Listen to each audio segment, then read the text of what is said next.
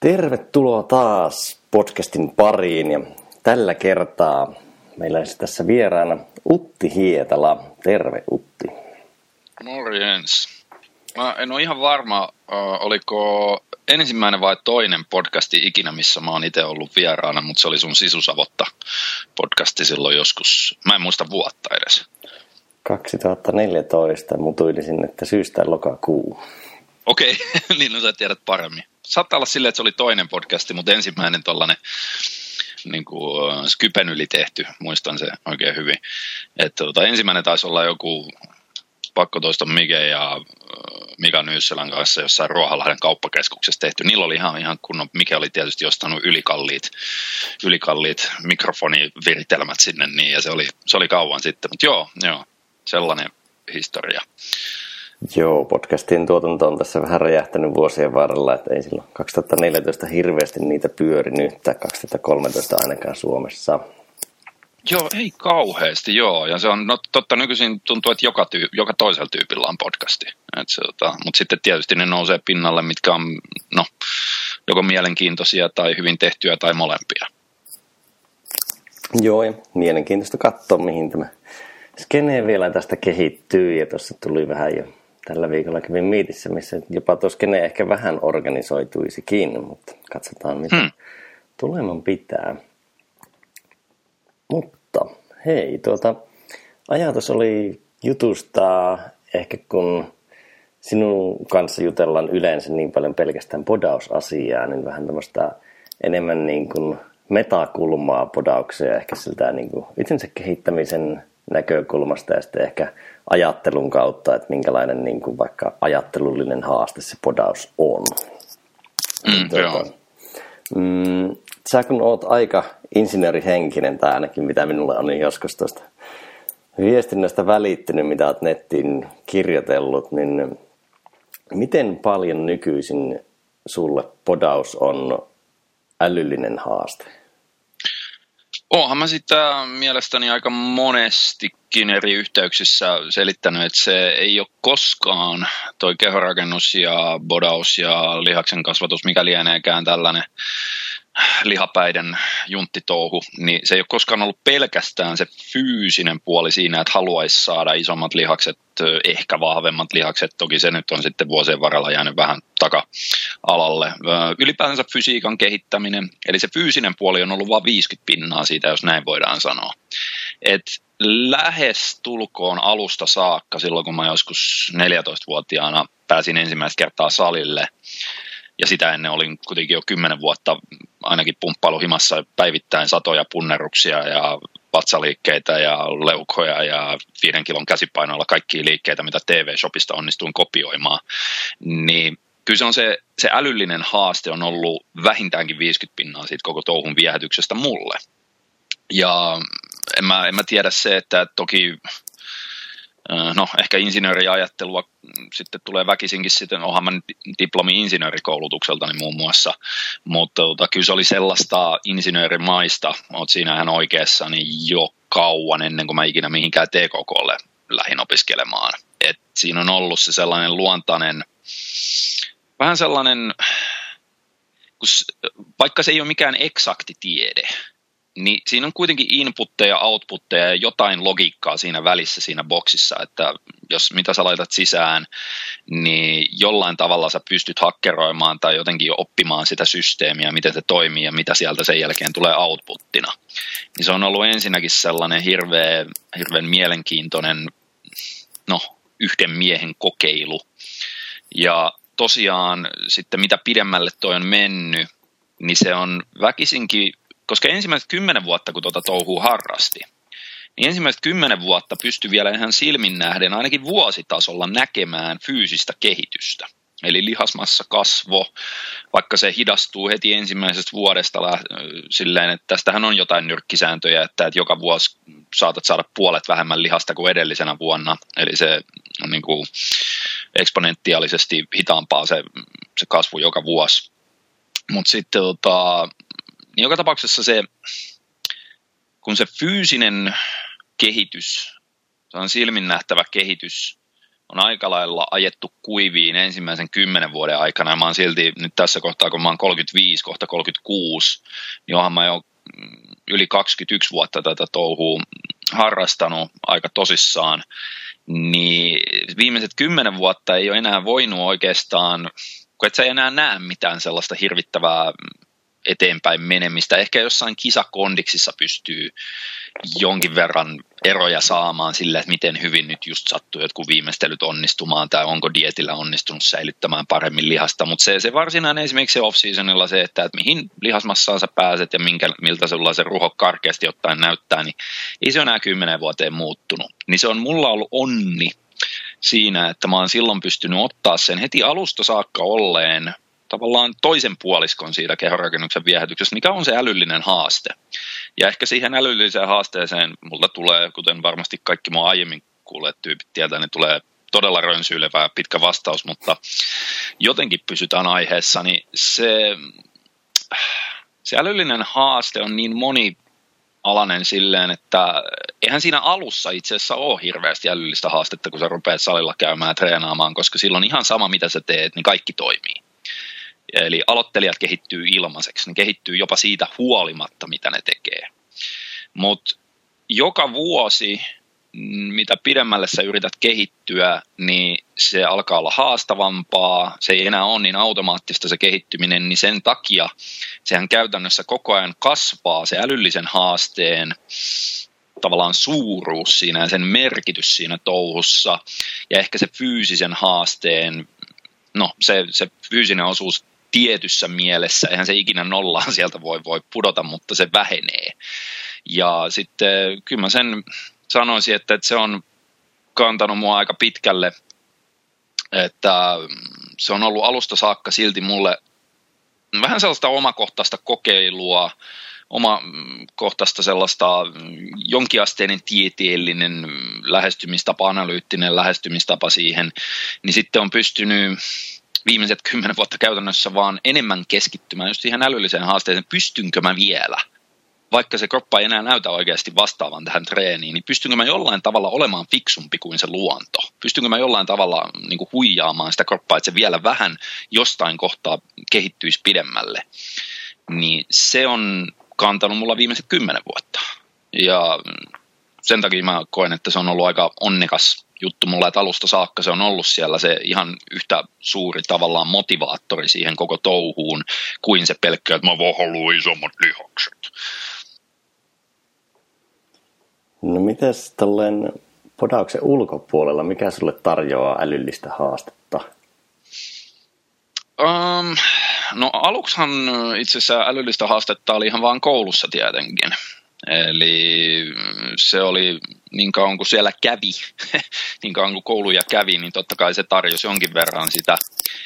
Mutta kun koulut on käyty ja enää mä en ole mitenkään missään muodollisesti opiskellut, ja sehän on hullu juttu, että mä en ole niin kuin varsinaisesti mitään, mulla ei ole minkään asteen muodollista koulutusta, yhtään ainutta opintopistettä tai opintoviikkoa niin kuin mistään bodaukseen liittyvästä. Mutta mä väitän silti tietäväni kymmenen kertaa enemmän tästä touhusta ihan itseoppineena kuin mistään siitä, esimerkiksi mistä mulla on vaikka diplomi-insinööripaperit. Tai sitten mulla on myös kauppakorkeasta, no sieltä mä oon kandipaperit joskus ottanut, että se gradua mä en jaksanut ikinä tehdä. Mutta se, ne oli tietysti se varmaan, miten sen sanoisi, että kun kuitenkin aika pitkään kävi koulua, ja mä en enää muista kuinka monta sataa opintopistettä mulla yhteensä tuli T K K:lta ja kauppakorkeasta, kyllähän se johonkin viiden kuuden sadan välimaastoon niin kuin osuu väkisinkin, jos laskee, mutta se, se ehkä loi sellaisen analyyttisen pohjan pikemminkin. Et ne ei ollut kuitenkaan se mun varsinainen intohimo, ne kaupallistekniset aiheet siellä, mutta se antoi aika hyvän, hyvät työkalut sitten siinä, mitä mä rupesin jo neljätoistavuotiaasta lähtien ehkä viimeisen kymmenen vuoden aikana paljon enemmän. Mä en tiedä, jostain parikymppisestä saakka mä sanoisin, että mä oon ollut tosi tosi sellainen systemaattisen analyyttinen myös siinä bodaustouhussa, niin nykyisin, on, nykyisin mä silti sanoisin, että, että se suurin älyllinen haaste edelleen tulee vaan siitä niin kuin bodauksen ympärillä, toi, toi, että mä, mä koko ajan edelleen opiskelen siitä, erilaisia nyansseja.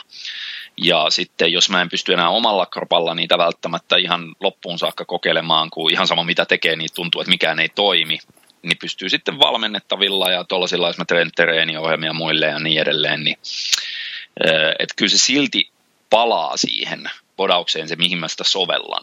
Mutta ehkä se, just se, ne työkalut tuli kyllä ihan vaan Suomen, Suomen koulujärjestelmän kautta ja tälleen näin, että, että että ei se täysin hyödytöntä ja arvotonta on ollut, vaikka sitten jossain kohtaa rupesi naureskelemaan, että, että, että minkä takia mä oon käynyt noin paljon noita kouluja, kun mä en loppujen lopuksi edes halua tehdä töitä niin kuin niihin liittyen.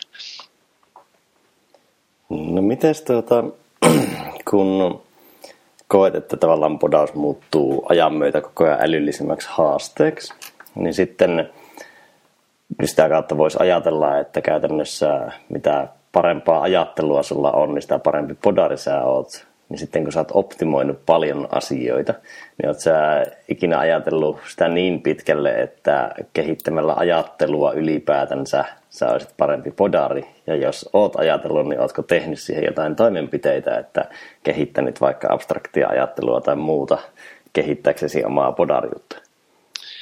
Mm, ehkä mä en ole ihan noin pitkälle sitä kuitenkaan vienyt. Toki sellaisia ihan perustason,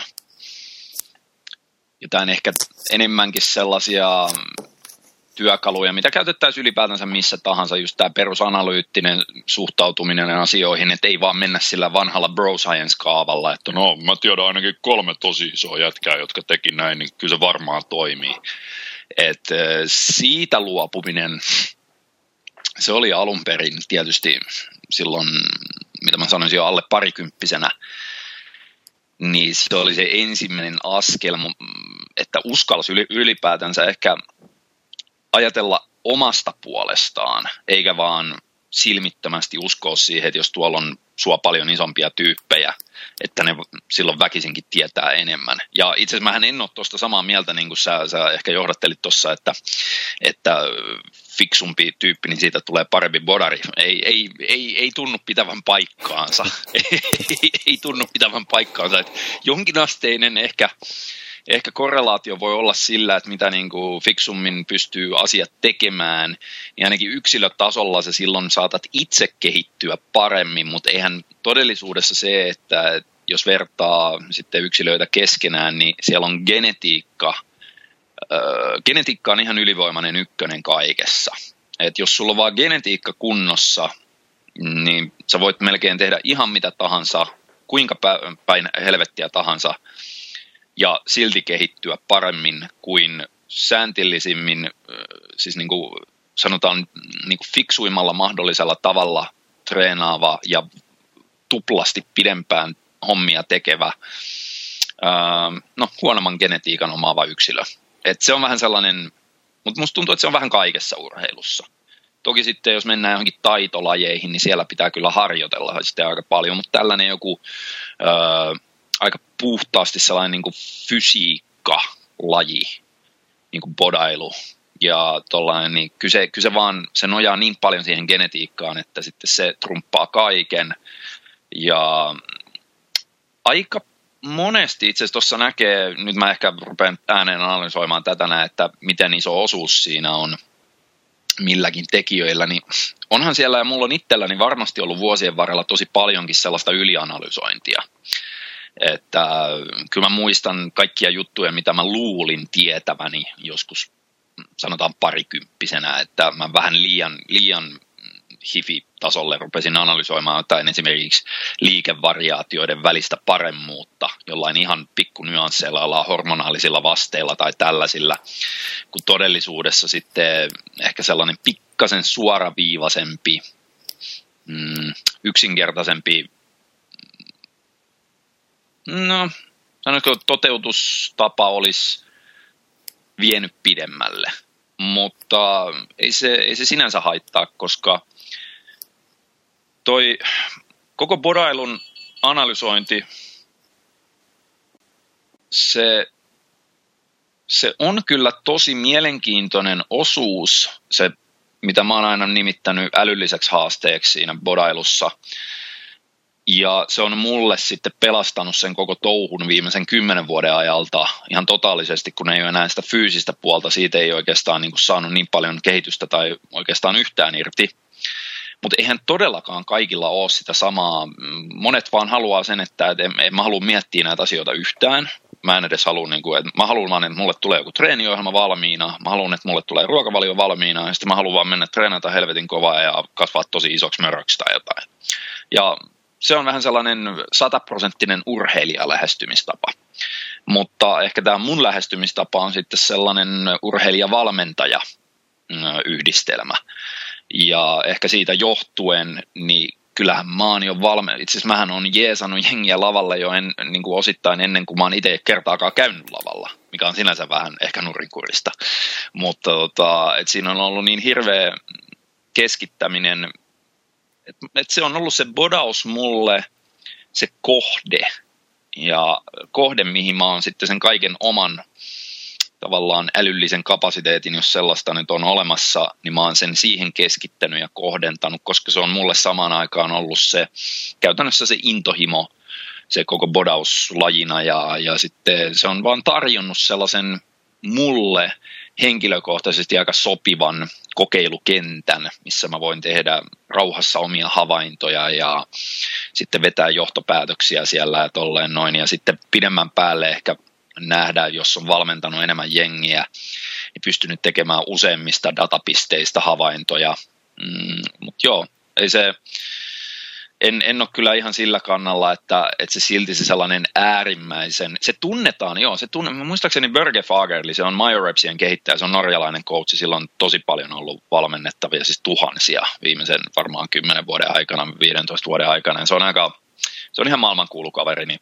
ainakin näissä no, bodausvalmennuspiireissä, niin se, tota, sekin aina naureskelee sitä, että se kärsii tällaisesta yle, yleisestä coaches-dilemmasta, missä sä pystyt kyllä muille, niin sä pystyt opastamaan ne äärimmäisen tuloksekkaalla tavalla sellaisiin, sellaisiin niin kuin protokolliin sun muihin, millä ne, saa, ne valmennettavat saa parhaita mahdollisia tuloksia, mutta sitten omalla kohdalla siinä vähän, ja Ken Skip Hilli, jenkki vastaava, tällainen, joka on valmentanut porukkaa parikymmentä vuotta ainakin, ihan sama, puhuu ihan samoista jutuista omissa podcasteissaan, että silloin siellä itsellä, kun nousee aina se sellainen kuriositeetti, niin kuin kokeilun haluja, että ei pelkästään haluta saada omalla kohdalla välttämättä, tai halutaan saada joo, Se, se urheilija minä haluaa saada parhaan mahdollisen tuloksen, mutta kun se urheilija minä ei ole se ainoa minä, vaan siellä on myös se ö, ehkä valmentaja minä tai joku tällainen hullu tiedemies minä, niin se, ne sitten vähän kilpailee siinä keskenään siitä, että mitäs nyt kannattaisi tehdä, koska kyllä mä oon tunnistanut, että mulla on ollut tosi paljon pätkiä, jolloin mä oon ehkä pikemminkin valinnut mun tekemiseni sen perusteella, että totahan olisi tosi mielenkiintoista vähän testailla ja katsella, että miten tollainen toimii, vaikka samaan aikaan mulla olisi varmasti ollut jo aiemmasta tiedosta ja kokemuksesta työkalupakissa sellaisia juttuja, mistä mä olisin jo tiennyt, että ne toimii, ja mä olisin voinut käyttää sen ajan niin kuin mieluummin jo tiedossa olevien toimivien juttujen toteuttamiseen, jolloin mä olisin ehkä itse urheilijana kehittynyt paremmin, mutta sitten mulla oli liian suuri mielenkiinto sitä uuden oppimista kohtaan. Niin sitten, ja monesti noissa, kun lähtee kokeilemaan jotain uutta, mä sanoisin melkein useammin, niissä tapahtuu niin päin, että sitten joo, siellä oppii paljon kaikenlaista, mutta yleensä oppii lähinnä siitä, että mikä ei toimi.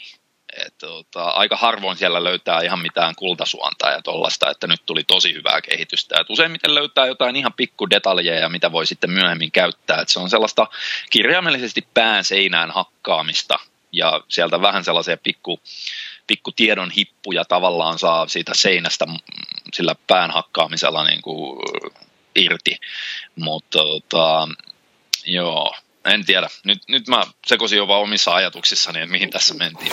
No ei, tämä on tosi, tosi mielenkiintoinen näkökulma, koska siis samaistun tuohon niin kuin tiedon kahlaamiseen itse aika paljon.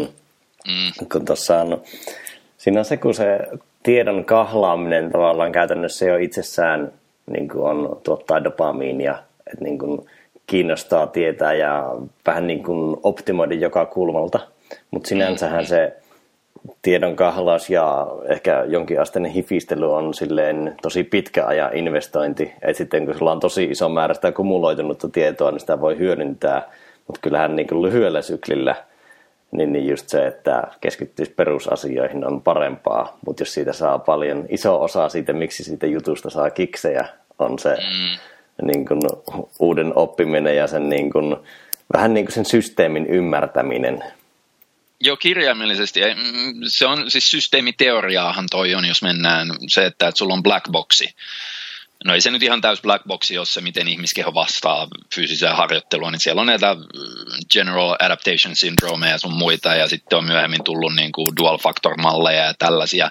Mutta se on edelleen, ei sitä nyt kauhean tarkkaan ihan molekyylitasolla saakka tunneta, että mitä mikäkin esimerkiksi treeni ja ärsyke kehossa aiheuttaa tai mitä mikäkin ruokavalion muutos kehossa aiheuttaa. Tiedetään vaan, että geneerisesti kun sä vaikka nostat kaloreita, niin sun paino nousee ja siitä saattaa olla osa lihasta vähän riippuen, että minkälaisen mekaanisen ärsykkeen sä annat sille keholle. Mutta joo, se on, se on hassu, kun T K K:lla ehkä karsein tentti kautta kurssi, mitä mä oon ikinä joutunut käymään, niin oli se, oli se, tota, se systeemien identifiointi vai mikä hemmetti se olikaan. Ja, ja just hädintuskin pääsin se ekalla kerralla läpi. Jos mä en ihan väärin muista, niin olikohan systeemien identifiointi vai dynaaminen optimointi, mitkä menee vähän käsi kädessä, niin, niin, tota, niin ainakin silloin, kun mä sitä kävin, niin siitä oli tällainen legenda, että kahdeksankymmentä pinnaa porukasta feilaa sen, sen tentin ensimmäisellä kerralla. Ja vaikka mulla oli sellainen fiilis, että mä en niin kuin ikinä taju tässä mitään, niin mä sain siitä ensimmäisellä kerralla sen ta- tarvittavan ykkösen, millä mä pääsin siitä läpi. Mutta tota, se, mä vaan muistan sen, että, että sehän oli nimenomaan se systeemi, identifiointisysteemi, teoria isommassa mittakaavassa, niin se on just tota, että sulla on ei täysin tunnettu joku mm, boksi siinä sen sisääntulojen ja ulostulojen välillä, ja sitten sä pyrit erilaisia ehkä heuristiikoita tai tunnettuja malleja tai kaikkea sitä, mitä sä voit, jos sä tiedät palasia, edes palasia, nykyinen fysiologian tuntemus ja tällainen, niin se, siinähän tiedetään palasia siitä, miten se keho toimii siellä, mutta ei siellä sitä koko kuvaa tunneta täysin. Niin sen takia se on just sitä, että sä yrität vaan kaiken mahdollisen infon ja omakohtaisen, ehkä enemmänkin sen kokeilun ja havainnoinnin kautta, sitä mä pidän kaikkein arvokkaimpana ehkä tuossa touhussa. Et, et aika paljon voi lukea olemassa olevaa tietoa, voi paljon tutkimuksia lukea, voi kirjoja lukea, voi jopa, siinä mennään mun mielestä jo askel oikeaan suuntaan, että luetaan sitten kokeneiden valmentajien kirjoittamia havaintoja. Eli mä arvostan esimerkiksi sellaista, että siellä joku tyyppi, joka on valmentanut käytännössä tuloksekkaasti bodareita vaikka kaksikymmentä vuotta, niin jos se sanoo jotain, niin mä pidän sitä keskimäärin luotettavampana mm, infona kuin sitä, että PubMedistä nyt löytyy joku kaksi abstraktia jostain täysin niin kuin eristyksissä tehdystä ää, tutkimuksesta. Mutta joo, se on, se on vaan sitä, että sä pyrit koko ajan karrut, ää, kartuttamaan tietoa ja kokemuksia ja havaintoja, ja sä pyrit ymmärtämään sitä systeemiä, jotta sä pystyisit paremmin kontrolloimaan sitä systeemiä. Niin siinä mielessä itse asiassa, kun ajattelee asiaa, niin vähän huvittavaa, koska mä vihasin sitä systeemien identifiointikurssia ja tollaista, niin silti mä oon niin kuin päätynyt tietysti mielessä vähän niin kuin alkeellisella tasolla tekemään sitä viimeiset kaksikymmentä vuotta. Tota, mutta onneksi tässä ei tarvitse mitään differentiaaliyhtälösysteemejä hirveästi pyöritellä. Tai jos pystyisi, niin sitten olisi kyllä aika kovan tason tekijä. Että tota, silloin olisi aika tarkkaa jo identifioitu. Joo. Eli opettaja ei vetänyt oikeista vivuista ja verrannut sitä ekalla luennolla podaukseen. Siinä kohtaa mä olisin siellä, niin kuin, mä olisin varmaan, niin kuin, voisin kuvitella, että mä olisin saanut siitä jonkun, jonkun lightbulbin pään yläpuolelle, että ei helvetti, että nyt uusi tutkimussara, silleen, niin kuin, että ruvetaan, mutta ei, on, on noit varmaan, kyllä varmasti on systeemiteoriaa käytetty ää, niin kuin exercise physiology puolella, ainakin niin kuin niihin, jos ei mitään muuta, niin jos siellä on tehty sitten kvantitatiivista tutkimusta, niin kyllähän sä pystyt jossain kohtaa siellä jotain alkeellisia malleja muodostamaan niistä, että se on vaan ongelma edelleen tällä hetkellä on se, että ne on niin tavallaan irrallisia juttuja ja se on aina se kokonaisuus käytännössä, mikä siellä merkkaa lopputulokseen, niin se, ne on kirjaimellisesti vaan palasia, mitä siitä tunnetaan. Ja vaikka sä tuntisit kaikkia palasia erikseen tosi paljon, niin ne on silti vähän hyödyttömiä, ellei ihan totaalisen hyödyttömiä, jos sä et tiedä, miten niitä pitää käytännössä sitten yhdistellä. Tai miten ne, et, et, tämähän on, siinä mielessä on vähän hullua, että tosi monessa urheilulajissa on olemassa äärimmäisen menestyneitä valmentajia ja, ja guruja ja, ja asiantuntijoita, joilla ei tosiaankaan ole minkään asteista käsitystä mistään niin kuin tieteellisestä taustasta. Niille ei välttämättä ole edes fysiologia, ne ei ole kertaakaan edes lukenut mitään. Mä oon sentään yrittänyt lukea sitä aika paljon. Mutta siellä on tyyppejä, jotka ei ole mitään muuta kuin sen kokemuksen ja vuosikymmenien niin kuin omakohtaisen kokeilun ja valmennettavien kanssa duunaamisen ja sitten mitä ne on havainnut siinä oman lajinsa piirissä ja ehkä intuitiolla, niin ne on saattanut kehittää todella, todella toimivia juttuja ja joskus niistä jopa myöhemmin tulee, että, että tota, myöhemmin ruvetaan tutkimaan jotain tällaisia teorioita, mitä tällaiset sataprosenttisesti omaan kokemukseen nojaa, nojanneet valmentajat on paljon aiemmin niin kuin väittänyt, että näin tämä asia menee. Niin myöhemmin saatetaan sitten kolmekymmentä vuotta myöhemmin jossain PubMedin abstraktissa todeta, että joo, näin tämä asia menee. Niin se on, se on hassu, että tollain se menee silti siellä. Että siinä ollaan vielä niin kaukana sellaisesta, että voitaisiin vaikka kouluttaa, toisin kuin ehkä lääketieteessä. Lääketieteessä sentään pystytään jo niin kuin lääkäreitä ihan, ihan hyvin kouluttamaan ja tolleen, no, vaikka ei, ei sekään varmasti täydellistä ole, mutta silleen, että se on niin paljon, paljon eksaktimpaa kuin sitten tollainen no, urheiluvalmennus. Et se, ota, toki sielläkin on niitä bokseja, mutta en tiedä. Toi on tollainen vähän sekamössö ja sen takia siinä pitääkin olla sellainen hullu, hullu, tota, hullu halu oppia vaan kaikki mahdollinen, mitä siitä pystyy. Ja tämähän on itse asiassa tavallaan hassu, että mun omalla kohdalla silti se alkuperäinen motiivi, niin se ei ollut se älyllinen haaste siltikään, että et mä haluaisin vaan ylipäätään oppia tosta, vaan se ihan alkuperäinen motiivi mulla oli vaan se, että et, että joo, mä haluan itse tulla mahdollisimman hyväksi kehonrakentajaksi, mä haluan niinku voittaa kisoja ehkä tai jotain, en mä tiedä ajattelinko mä edes mitään kilpailemista silloin, mutta silleen mä halusin vaan tyylin näyttää Arnold Schwarzeneggerilta tai tolleen. Ja sitten saman tien kun mä menin salille, niin mä ajattelin, että mun pitää olla paljon fiksumpi tässä hommassa kuin noiden muiden, että mä pystyn niin kuin kehittymään paremmin kuin muut. Ja se oli, siitä, se oli hyvin pitkään just sitä, että, että mun on pakko saada nämä asiat selville, jotta mä voin itse kehittyä paremmin kuin muut.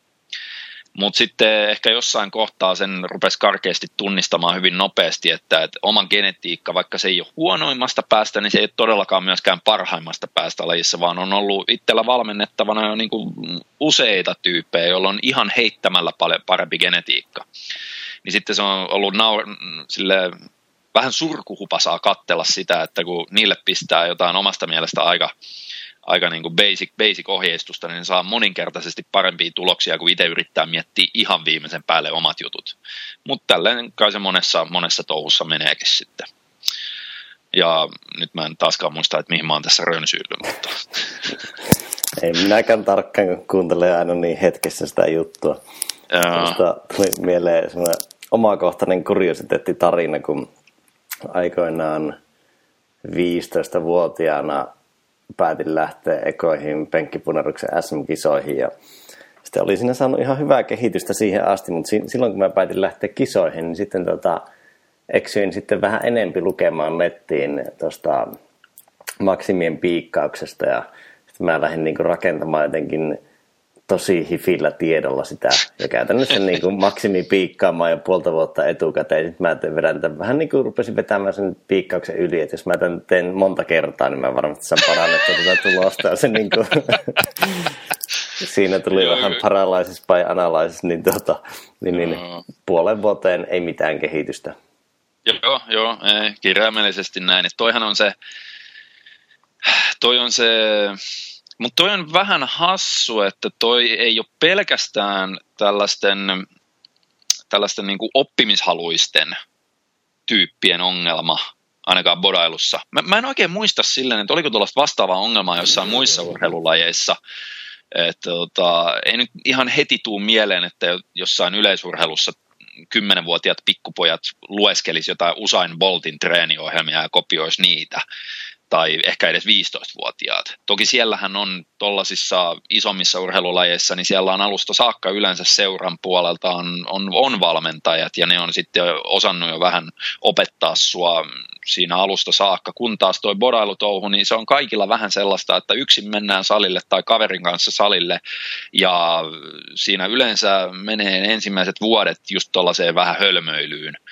Ja siinä on vaan hirveä into tehdä sitä, mutta joka tapauksessa mun mielestä se on yhtäläisesti jopa oppimishalusilla tyypeillä, analyyttisemmilla tyypeillä, mitä ehkä me sitten edustetaan, jotka tykkää ottaa asioista myös selvää, mutta myös niillä sanotaan sataprosenttisesti siihen fyysiseen puoleen keskittyvällä, joita ei kiinnosta pätkääkään tavallaan se fysiologia siellä taustalla, ne vaan haluaa olla mahdollisimman isoja, niin molemmilla on yleensä aloittelijan se sama vika, että kopioidaan niitä tosi tosi hifi-tason, tosi advanced-tason, sellaisia juttuja, mitä yhdenkään aloittelijan ei oikeasti kannata tehdä, niin niitä kopioidaan, kunnes huomataan, että tämä nyt ei ehkä ollutkaan se paras juttu.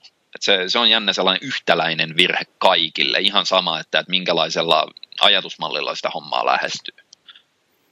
Niin, tuossa ehkä, kun puhuit tuosta, että vaikka yleisurheilussa on valmentajat, ja aiemmin puhuit siitä, että jotkut joissain lajeissa valmentajat voi vaikka vetää intuitiolla, että ne ei välttämättä tiedä mitään, niin jäin pohtimaan sitä, tuossa sitä syytä.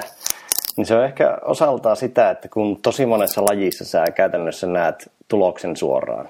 Se on niin kuin mm, totta, täysin joo. nähtävissä vaikka, että joku, oli se sitten vaikka nyrkkeilijä tai tanssija tai juoksija, niin valmentaja voi kommentoida, että miten se meni ja siihen on mittari. Mutta podauksessa tavallaan, kun se treenihan on vaan välillinen keino siihen tavoitteeseen, eli lihaksen kasvuun, niin kukaan mm. valmentaja ei näe sitä sinun lihaksen kasvua. No ei ainakaan. Kyllähän alussa aika moninkin kehittyy sen verran hurjaa tahtia, että sä pystyt jopa ihan kuukaustasolla sen näkemään. Mutta se on silti, joo, se on välillistä. Ja sitten just se on se ongelma, että kun oletetaan, että isommat painot, isommat lihakset tai jotain tällaista, missä on todellisuudessa vaan tiettyyn rajaan saakka löyhä korrelaatio. Sen jälkeen se korrelaatio rikkoutuu ihan totaalisesti ja sieltä tulee muut tekijät, kuten esimerkiksi kokonaiskuormitusvolyymi, niin paljon, paljon merkittävämmäksi. Mutta se... Se on joo, se, se on siis vähän silleen pahasti sanottuna, niin se on vähän sellaista junttitouhua niin kuin alussa ja kaikki menee vaan salille ja katsoo siinä, että no mitä nuo isommat jätkät tekee, että ne on paljon isompia ja mitä ne tekee, niin tehdään vähän samalla tavalla tai yritetään ainakin tehdä samalla tavalla ja Eikö, siis kyllähän se on perinteisesti ollut kuitenkin, ennen kuin on ollut edes mitään muodollisia koulutussysteemejä tai kouluja. En mä tiedä, kuinka kauas ihmishistoriassa pitää mennä taaksepäin johonkin luolamiasajoille tai johonkin, ettei ollut mitään kouluja. Niin, eiköhän se on ollut kuitenkin sellainen melko luonnollinen tapa ihmisille oppia, että katsotaan mitä noi vanhemmat tai, tai tässä, jos, jos joku on vaikka hyvä metsästäjä. No miten toi tekee? Me ollaan siellä sama, samassa paikassa metsästämässä kuin se jossain siellä savannilla tai jossain, niin no m- m- mitäs toi niin kuin tekee, että kun se tuntuu saavan paljon paremmin noita kiinni kuin minä, niin yrittää vähän kopioida tota noin. Se on vaan sitten ongelmallista, kun mennään johonkin tällaisiin, että kun toi on se tavallaan ihmiselle sellainen ihan luonnollinen tapa oppia, että kopioidaan niitä pidemmälle päässeitä. Niin esimerkiksi urheilussa, ja ei se tarvitse olla mikään punttitouhu tai tällainen, että ihan melkein urheilulaji kuin urheilulaji, niin siellä siinä on ihan selvästi se erottelu, että miten aloittelijan kannattaa treenata, miten intermediate-tasoisen kannattaa treenata, miten advanced-tasoisen kannattaa treenata, miten jonkun eliittitasoisen kannattaa treenata. Ne on tosi, niissä on täysin, täysin saattaa olla jopa päinvastaisia niin kuin juttuja, mitä joudutaan tekemään. Et se, no joo, mutta hauskaa, hauskaa junttitouhua se oli. Siitä huolimatta silloin alussakin, kun ei tiennyt yhtään mitään, luuli kovasti tietävänsä, kun oli yhden podauslehden lukenut, että, että nythän, nythän tämä on selvillä, että mä otan Dorian Yatesin nelijakosen ja treenaan niin saatanan kovaa, niin sitten musta tulee tollainen, tollainen möykky kahdessa vuodessa. Ja, joo, joo. Mutta se, että se on, mä, mä en muista, edelleenkin mä, mä ehkä sitä painotan, että mä itse koen olevani aika onnekas, että mulla on ollut alusta saakka se, että mä oon saanut niin suuren sellaisen älyllisen tyydytyksen aina siitä, että jos mä oon oppinut lisää siitä, ja jos se on vielä johtanut siihen, että mä oon saanut joko itselleni tai valmennettaville parempaa kehitystä jollain sellaisella jutulla, minkä mä olen oppinut, öö, no, älyllisesti.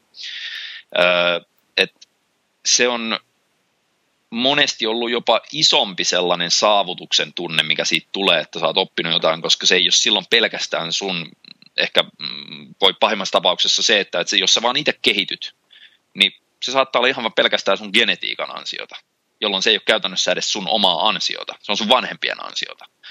Niin se, tota... Ja sitten varsinkin, kun mullakin on kaksikymmentäyksi vuotta nyt ihan tosissaan treenaamista taustalla, mistä kymmenen viimeistä vuotta mennyt aika nolla kehityksellä, jos ulkoisesti katsoo, niin kyllä, kyllä, se, kyllä mä on mielestäni aika onnekas siinä, että mulla on ollut se toinen, se älyllinen haaste niin kuin väylä siellä, mikä on antanut mulle joka päivä, edelleen antaa joka päivä ö, uutta intoa, avata sieltä jotain niitä artikkeleita tai, tai kuunnella jotain valmentajien podcasteja tai tällaista, että, että aina haluaa oppia lisää. Ö, ja sitten samaan aikaan se johtaa mulla siihen, että, että mä tykkään mennä salille edelleen, vaikka jos ei muuta, niin kokeilemaan käytännössä miltä se tuntuu. Se eri tavalla treenaaminen, vaikka mä ehkä en enää tässä vaiheessa elätäkään mitään hirveätä haaveita, että sieltä tulisi yhtäkkiä viisi kiloa lisää lihasta. Et, et mä vähän jopa säälin niitä ihan puhtaasti sillä urheilijanäkökulmalla liikenteessä olevia tyyppejä, joilla ei ole mitään mielenkiintoa oppia siitä asiasta mitään. Koska mun mielestä ne menettää siinä tosi ison sellaisen, no ensinnäkin motivaation, että sellaisen, no mikä se, miksi sitä sanoisi, saavutuksen tunteen lähteen. Että se, tota, se voi antaa se, se, se älyllinen väylä tuollaisessakin junttiurheilulajissa, niin kuin bodaus. Mun mielestä ihan missä tahansa urheilulajissa, niin se voi antaa tosi paljon, jos siihen oikeasti keskittyy. Ja siitähän on varmaan, että mä en tiedä milloin sä oot esimerkiksi ruvennut ehkä yhtään lukemaan enemmän jotain niin kuin tutkimuskirjallisuutta tai tuolla, siis akateemista kirjallisuutta bodaukseen liittyen, niin mun mielestä edes kymmenisen vuotta sitten niin ei ollut suoranaisesti hypertrofiaharjoitteluun tai sellaisen, että nimenomaan lihaksen kasvatuksen tai kehon koostumuksen optimoinnin näkökulmasta, niin ei ollut suoranaista tutkimus, siis sitä, sitä väylää ei edes ollut olemassa. Se oli aina vaan silleen, että siellä oli voimaharjoittelututkimus ja yleistettiin, että no jos tällä, tällaisella tyylillä treenata, niin voimat kasvaa, niin varmaan sillä myös lihasmassa kasvaa. Ja sitten se ainoa, mikä ehkä kehon koostumukseen oli, no siitähän on paljon tutkimusta, on ihan yleinen laihdutus, öö, kirjallisuus ja, ja tutkimus, koska se on taas tosi suurta, koska kaikilla länsimaissa tuntuu olevan tarve laihduttaa, kun kaikki on ylipainoisia. Mutta sellaista suoranaista bodaukseen liittyvää akateemista tutkimusta ei ollut olemassa kymmenen viisitoista vuotta sitten. Ja tänä päivänä, kun sä katsot, niin sitä on tosi paljon siis suhteessa. Ja siellä on, kun katselee niitä tyyppejä, jotka siellä on pioneereina sillä alalla ollut, että siellä on tietysti Lein Nortonit sun muut ehkä ensimmäisinä, niin siellä on paljon sellaisia kavereita, joilla on ollut just tämä sama, vähän tällainen analyyttinen oppimis Ta- oppimisnäkökulma myös siihen bodaukseen, niin ne on vaan sitten päättänyt, että hei, mitä helvettiä, mä tykkään tästä, tämä on mun intohimo tämä homma ja mä haluaisin opiskella jotain vähän korkeammalla tasolla, niin ne on lähtenyt lukemaan itseänsä tohtoriksi tuolla saralla, jossain exercise physiology tai jotain, ja ne tekee nykyisin tutkimusta ihan kirjaimellisesti niin kuin bodaukseen liittyen. Siellä on kaikki Eric Helmsit ja siis, mitkä nämä Drexlerit on sun muut, siis niitä on ihan hirveä määrä nykyisin. Ja tosi monella niillä on itsellänsä ihan kilpa natikkabodaustausta. Että se on hyvin samantyyppistä porukkaa itse asiassa, jotka siellä niitä tutkimuksia tekee. Brad Schoenfeld ihan sama, että se on pikkasen vanhempi kyllä, mutta ihan sama homma, että se on itse natikkana kilpaillut bodauksessa paljon ja ehkä hyvä mainita se, että se on niin kuin natikkabodaustausta useimmiten, koska se, se että jos sä jätät siitä yhtälöstä, mikä bodauksessa saattaa sisältää neljä tai kolme komponenttia, vähän riippuen, että miten menee, että sulla on ne perinteiset kolme komponenttia on treeni, ravinto, lepo. Niitä sä voit optimoida aika pitkälti ja niitä mäkin olen keskittynyt optimoimaan viimeiset kaksikymmentäkaksi vuotta vai mitä nyt onkaan. Niin sitten sulla on myös se, se lääkekomponentti siellä. Et jos sä päätät boostata kropan toimintoa käyttämällä vaikka anabolisia lääkeaineita siinä roinaa käytännössä, niin se mm, itse asiassa hä- se vähentää ja hälventää niiden muiden kolmen osa-alueen ainakin akuuttia merkitystä. Eli se, sä pystyt siellä aika pitkälle, jos sulla on se neljäs osa-alue käytössä, niin aika pitkälle sä pystyt tekemään jopa asioita, jos sanois pahasti, niin väärin siellä treenin, ravinnon ja tai levon saralla ja silti kehittyä paljon paremmin, kunhan sulla on se neljäs komponentti, eli se lääkitys ö, kunnossa lihaskasvua ajatellen. Niin sen takia, en mä nyt tiedä, joku saattaa suuttua tästä näin, mutta mun mielestä on niin kuin, ehkä yleisellä tasolla enemmän, jos tyypit bodaan atikkana, niin ne on pakotettuja alusta saakka oikeasti ottamaan selvää niistä treeniravintolepoasioista, ja siellä keskitytään paljon enemmän niihin, tai koska ei ole mitään muuta. Että siellä ei ole sitä neljättä komponenttia, mitä voitaisiin edes hyödyntää, jolloin on pakko maksimoida ne kolme oleellista komponenttia, treeniravintolepo. Ja sitten näitä on olemassa itse asiassa jopa nykyisin I F B B Pro-coachauspuolella. En mä nyt mene nimiä, tai no, no sen nimen voi ainakin mainita, siellä on muitakin itse asiassa, mutta esimerkiksi Matt Jansen, eli se on coachannut siellä aika kovan luokan ukkoja ihan I F B B Pro-puolella, niin se on itse aloittanut natikkabodaus-taustalla, ja se, sitten se on myöhemmin ottanut siihen kylkeen sen, sen niin kuin lääkepuolen ja ruvennut kokeilemaan si, sitä, että miten se vaikuttaa siihen, mutta se on noussut aika nopeasti nuorellakin iällä sellaisen ihan huippuvalmentajan rooliin ihan tuossa sanotaan pro-bodauksessa. Ja mä uskon, että se johtuu siitä, että sillä on niin vankka pohja, mikä on ollut pakko rakentaa, kun se on aloittanut sen oman bodauksensa ja oman bodausvalmennushommansa nimenomaan natikkapohjalta, jolloin se on joutunut ö, ottamaan kaiken mahdollisen selville siitä treenistä, ravinnosta, levosta, ja sitten kun se tietää niistä ehkä potentiaalisesti jopa enemmän kuin sellaiset tyypit, jotka on alusta saakka ehkä enemmän keskittynyt siihen lääkepuoleen. Niin se, tota, mutta tämä ei tietenkään tarkoita sitä, etteikö myös lääkelähtöisellä puolella olisi hemmetin päteviä tyyppejä sen treenin, ravinnon ja levon suhteen. Se vaan sanoisinko ehkä prosentuaalisesti näyttää siltä, että isompi osuus natikkapuolella, koska siellä ei ole mitään muita työkaluja käytössä kuin treenin, ravinto, lepo, niin siellä on pakko olla jonkin verran osaamista siitä, että saadaan mitään tuloksia. Ja jos siellä saadaan hyviä tuloksia, niin silloin noi on yleensä niin kuin väkisinkin aika hyvällä mallilla. Ja sitten, että et, joo, näin se. Mutta tämä on tällainen oma, oma havainto, eikä ole pelkästään mun havainto. Tästä on aika monet muutkin puhunut, että, että jos suuttuu mulle, niin sitten saa suuttua aika monelle niin kuin asiantuntijalle maailmassa. Mukaan lukien esimerkiksi Dave Crossland sanoi ihan samaa. Ja Dave Crossland on kuitenkin, se on niin kuin tosi H C, sanotaan lääkepuolen niin kuin edustajia ollut aikanaan. Ja se on sitä mieltä, että, että, että, että, että, että, että natik- natikkatyypit niin kuin ehkä pääsääntöisesti osaa, osaa paljon paremmin treena, treenata. Ja niillä on ravinto paremmin mallilla kuin tyypeillä, jotka vaan menee salilla ja ottaa ensimmäisellä viikolla sen sutikkapiikin sieltä ja, ja sitten niin kuin treenit on vähän vaan jostain lehdestä kopioitua. No, mutta se nyt on tuollainen sivu, sivu, sivuraide taas. Joo, tuo onhan tuossa, että tutkimus menee vähän niin kuin sairaudet edellä. Et käytännössä rahoitukset Joo. kohdistetaan vähän sinne, missä niin kuin tuotetaan iso impakti ehkä ihmiskunnalle ja yhteiskunnalle kuin optimoinnille. Josta no siis, sitten tässä oli itse hauska, että kun puhuttiin aiemmin tutkimuksesta, niin mä olin kysymässä, että onko sulla ollut haastetta siinä, että kun tutkimusta ei ole hirveästi ollut tuolla optimointipuolella, että on tavallaan yleistietoa tai rottakoetta, mutta ei varsinaista tutkimusta. Ja sitten iso osa kokemusperäistä tiedosta on nimenomaan tuolta lääkepuolelta, koska aiemmin tavallaan natikkapodaus oli niin paljon pienempi laji, että siellä niin kuin tosi pitkälle vie, vieneitä henkilöitä oli vähän ja tietoa oli vähän, mutta sitten oli hauska, että sä itse vastasit jo tähän kysymykseen käytännössä äsken. Niin, no en mä, en mä tiedä, kyllä tohonkin voi spesifisemmin, että sehän oli, kyllä mä muistan sen, että, että kun silloin, hetkinen, Mä oon itse aloittanut yhdeksänkymmentäseitsemän salilla treenaamaan. Sitten jossain siinä vuosituhannen vaihteessa alkoi olla jonkinasteisia formeita, niin kuin, mikä se nyt oli, joku pakkotoisto oli Suomessa se ensimmäinen isoin, sitten on syntynyt siihen miljoona muuta, ja nykyisin formit alkaa olla vähän kuolleita, et, mikä on sinänsä mun mielestä huono juttu, koska formit on edelleen mun mielestä paljon kätevämpi keskustelun sellainen keskusteluplatformi kuin mikään sosiaalinen media. Et mä en esimerkiksi tykkää yhtään mistään Facebook-ryhmistä. Mun mielestä ne on tosi hankalia käyttää. Siellä ne keskustelut ei säily tavallaan ehjänä, vaan ne, ne kommentit piilottuu ja sitten se, se, se, se kronologia menee ihan vituilleen siellä.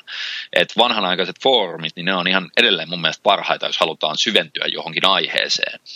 Uh, mutta mä muistan sen, että et silloin kun itse yritti joskus junnumpana vuosituhannen vaihteessa jo saada selville, että no mitäs nyt niin kuin natikan pitäisi treenata, kun mä jo silloin oletin, että tässä nyt on väkisinkin jotain eroja siihen, kuin että miten niin kuin ihan täysin turvabuustattu tyyppi treenaa, niin se oli hankalaa, hankalampaa kuin tänä päivänä löytää siitä luotettavaa infoa, tuloksekasta infoa, että se oli vähän sellaista kokeilua ja siinäkin on tällaisia tullut, että vaikka jotain juttuja ruvettiin viimeisen kymmenen vuoden aikana tutkimaan ja sitten siellä on ehkä ollut tällaisia suuntauksia, että on tullut joku yksi tai kaksi tutkimusta, sanotaan sitä treenifrekvenssistä.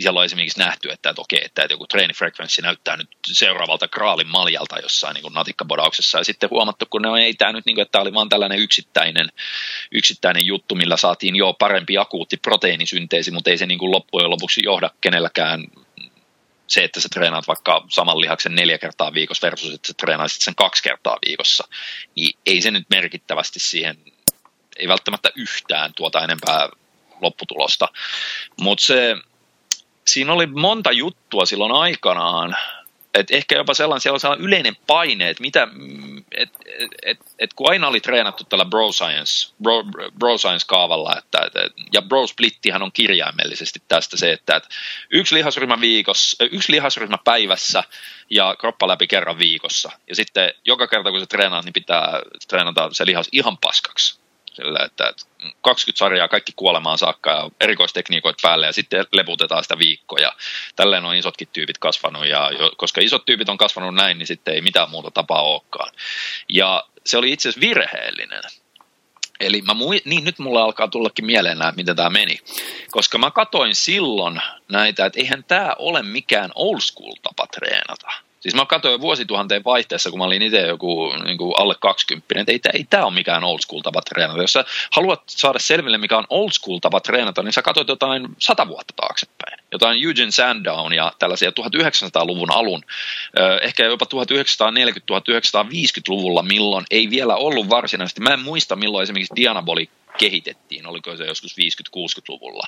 Ja toki jossain on ollut saatavilla, jossain Saksassa, nehän kokeili muistaakseni, oliko se tokassa maailmansodassa sotilaille jotain testosteronipistoksia sun muita, mutta ei niitä nyt ollut silleen, että, että, että niitä olisi kovin yleisesti missään niin kuin bodauspiireissä käytetty vielä vaikka neljäkymmentä-viisikymmentäluvulla. Niin katsoo, miten tyypit treenasi silloin ja kasvoi aika isoiksi silloin. Se oli koko kropan treenejä kolme kertaa viikossa. Eli se oli tihemmällä frekvenssillä, perusliikkeillä ja aika yksinkertaisilla jaoilla. Ja siellä oli myös sitten kaksijakoisia, mitä vedettiin vaikka neljä treeniä viikossa tai jopa jotkut treenasi kuusi päivää, siis vähän riippuen palautumiskapasiteetista. Se on sitä old school treeniä. Sellainen hyvin yksinkertainen ja, ja tollainen. Ja mä muistan, kuinka mä yritin selittää sitä silloin siellä foorumeilla ja sitten, sitten niin kuin tyypit on silleen höpö höpö, että vittu, että toi on tuollaista hifistelypaskaa, että, että miksi et sä vaan tee perus kerran viikossa, maanantaina rintaa ja tiistaina selkä ja keskiviikkona jalat ja silleen se toimii ja bla bla bla. Niin joo, se oli, se oli yksi asia, mistä mä jouduin tavallaan katsomaan historiassa taaksepäin ja vähän järkeilemään. Ja sitten toinen oli se, että koska Jenkeissä oli kuitenkin ollut siinä vaiheessa, no okei, Englannissa jossain määrin, mutta Euroopassa ei hirveästi, niin oli ollut jo vuosituhannen vaihteessa ihan toiminnassa joku kymmenisen vuotta mun mielestä, ihan, ihan varten otettavia natikkaliittoja, natikkakehonrakennusliittoja, missä oli omat kilpailijansa.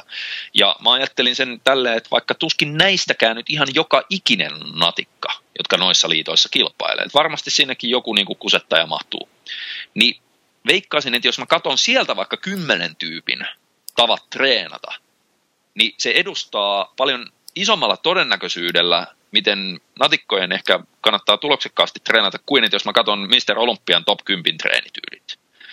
Eli se, tota, sieltäkin mä, mä yritin aina etsiä kaikkia tällaisia öö, niin kuin tunnettuja, kovia natikkaliitoiskisaavia, että miten ne treenaa. Ja sieltä alkoi vähän oppimaan, mutta se oli tosi sellaista, niin kuin, että sai oikeasti kaivaa sitä infoa. Ja sai, siltikään siitä ei ollut mitään sellaista kauhean systemaattista tietoa, että se oli vain yksittäisiä tiedon palasia ja sitten sitä joutuu niin kuin itse kokeilemaan käytännössä. Ja kyllä mulla esimerkiksi oli silleen, että, että, että, että vaikka se brosplittikin se, että treenataan just kaksikymmentä sarjaa rintaa maanantaina, kaksikymmentä sarjaa selkää tiistaina ja niin edelleen, niin vaikka sillä on moni kasvanut oikeasti ihan isoksi ja vahvaksi, niin mulla se ei koskaan toiminut.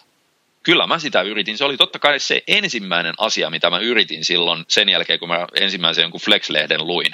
Silloin kun menin eka kertaa salille, niin silloin vaan tehtiin kaikki joka kerta. Mä treenasin koko kropan kuusi päivää viikossa läpi ja kolme tuntia kerrallaan ja tolleen. No, jollain ihmeellä mä kehityin jopa silloin.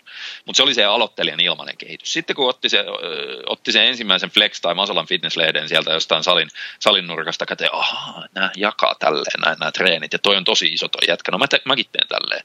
Mulla tyssäsi kehitys ihan täysin. Mä muistan, kun mä rupesin brospilitellä treenaamaan, en mä saanut mitään kehitystä.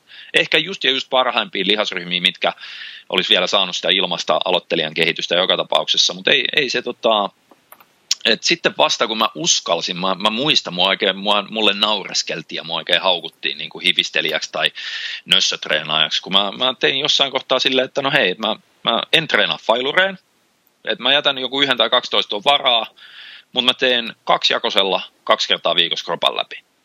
Ja kyllä mä muistan, se, se oli niin kuin vuosituhannen vaihteen jälkeen, niin alle parikymppisenä, niin kyllä se oli vähän sellainen, vaati vähän niin kuin rohkeutta. Mä katsoin, että ei, ei, ei, niin kuin, en mä kehity näillä brosplitti-jutuilla.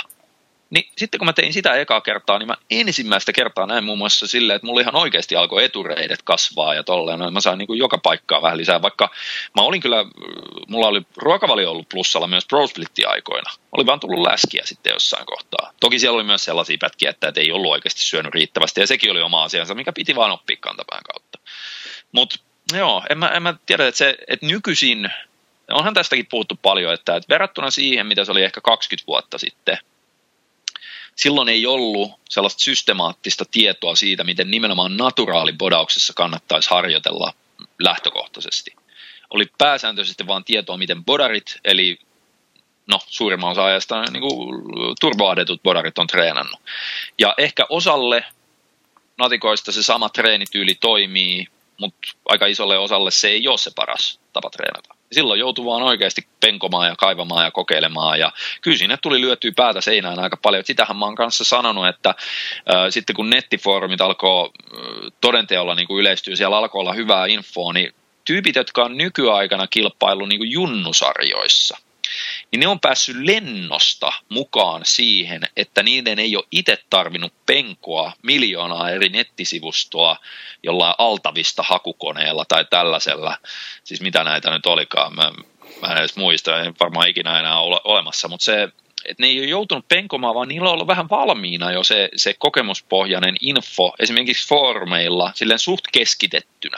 Hei, että et, otapas tuosta joku Golden Sixi eka aloittelijalle tai sitten kaksijakonen vähän myöhemmin ja syöt plussalla ja bla bla bla tolleen noin, että et, ei niinku perushommaa ja sitten, että kun siellä on muita natikoita, jotka on saanut aiemmin kehitystä sillä, niin ne on voinut neuvoa niitä siellä foorumeilla, niin ne on pystynyt ohittamaan sen pään seinäänlyönti vaiheen aika hyvin.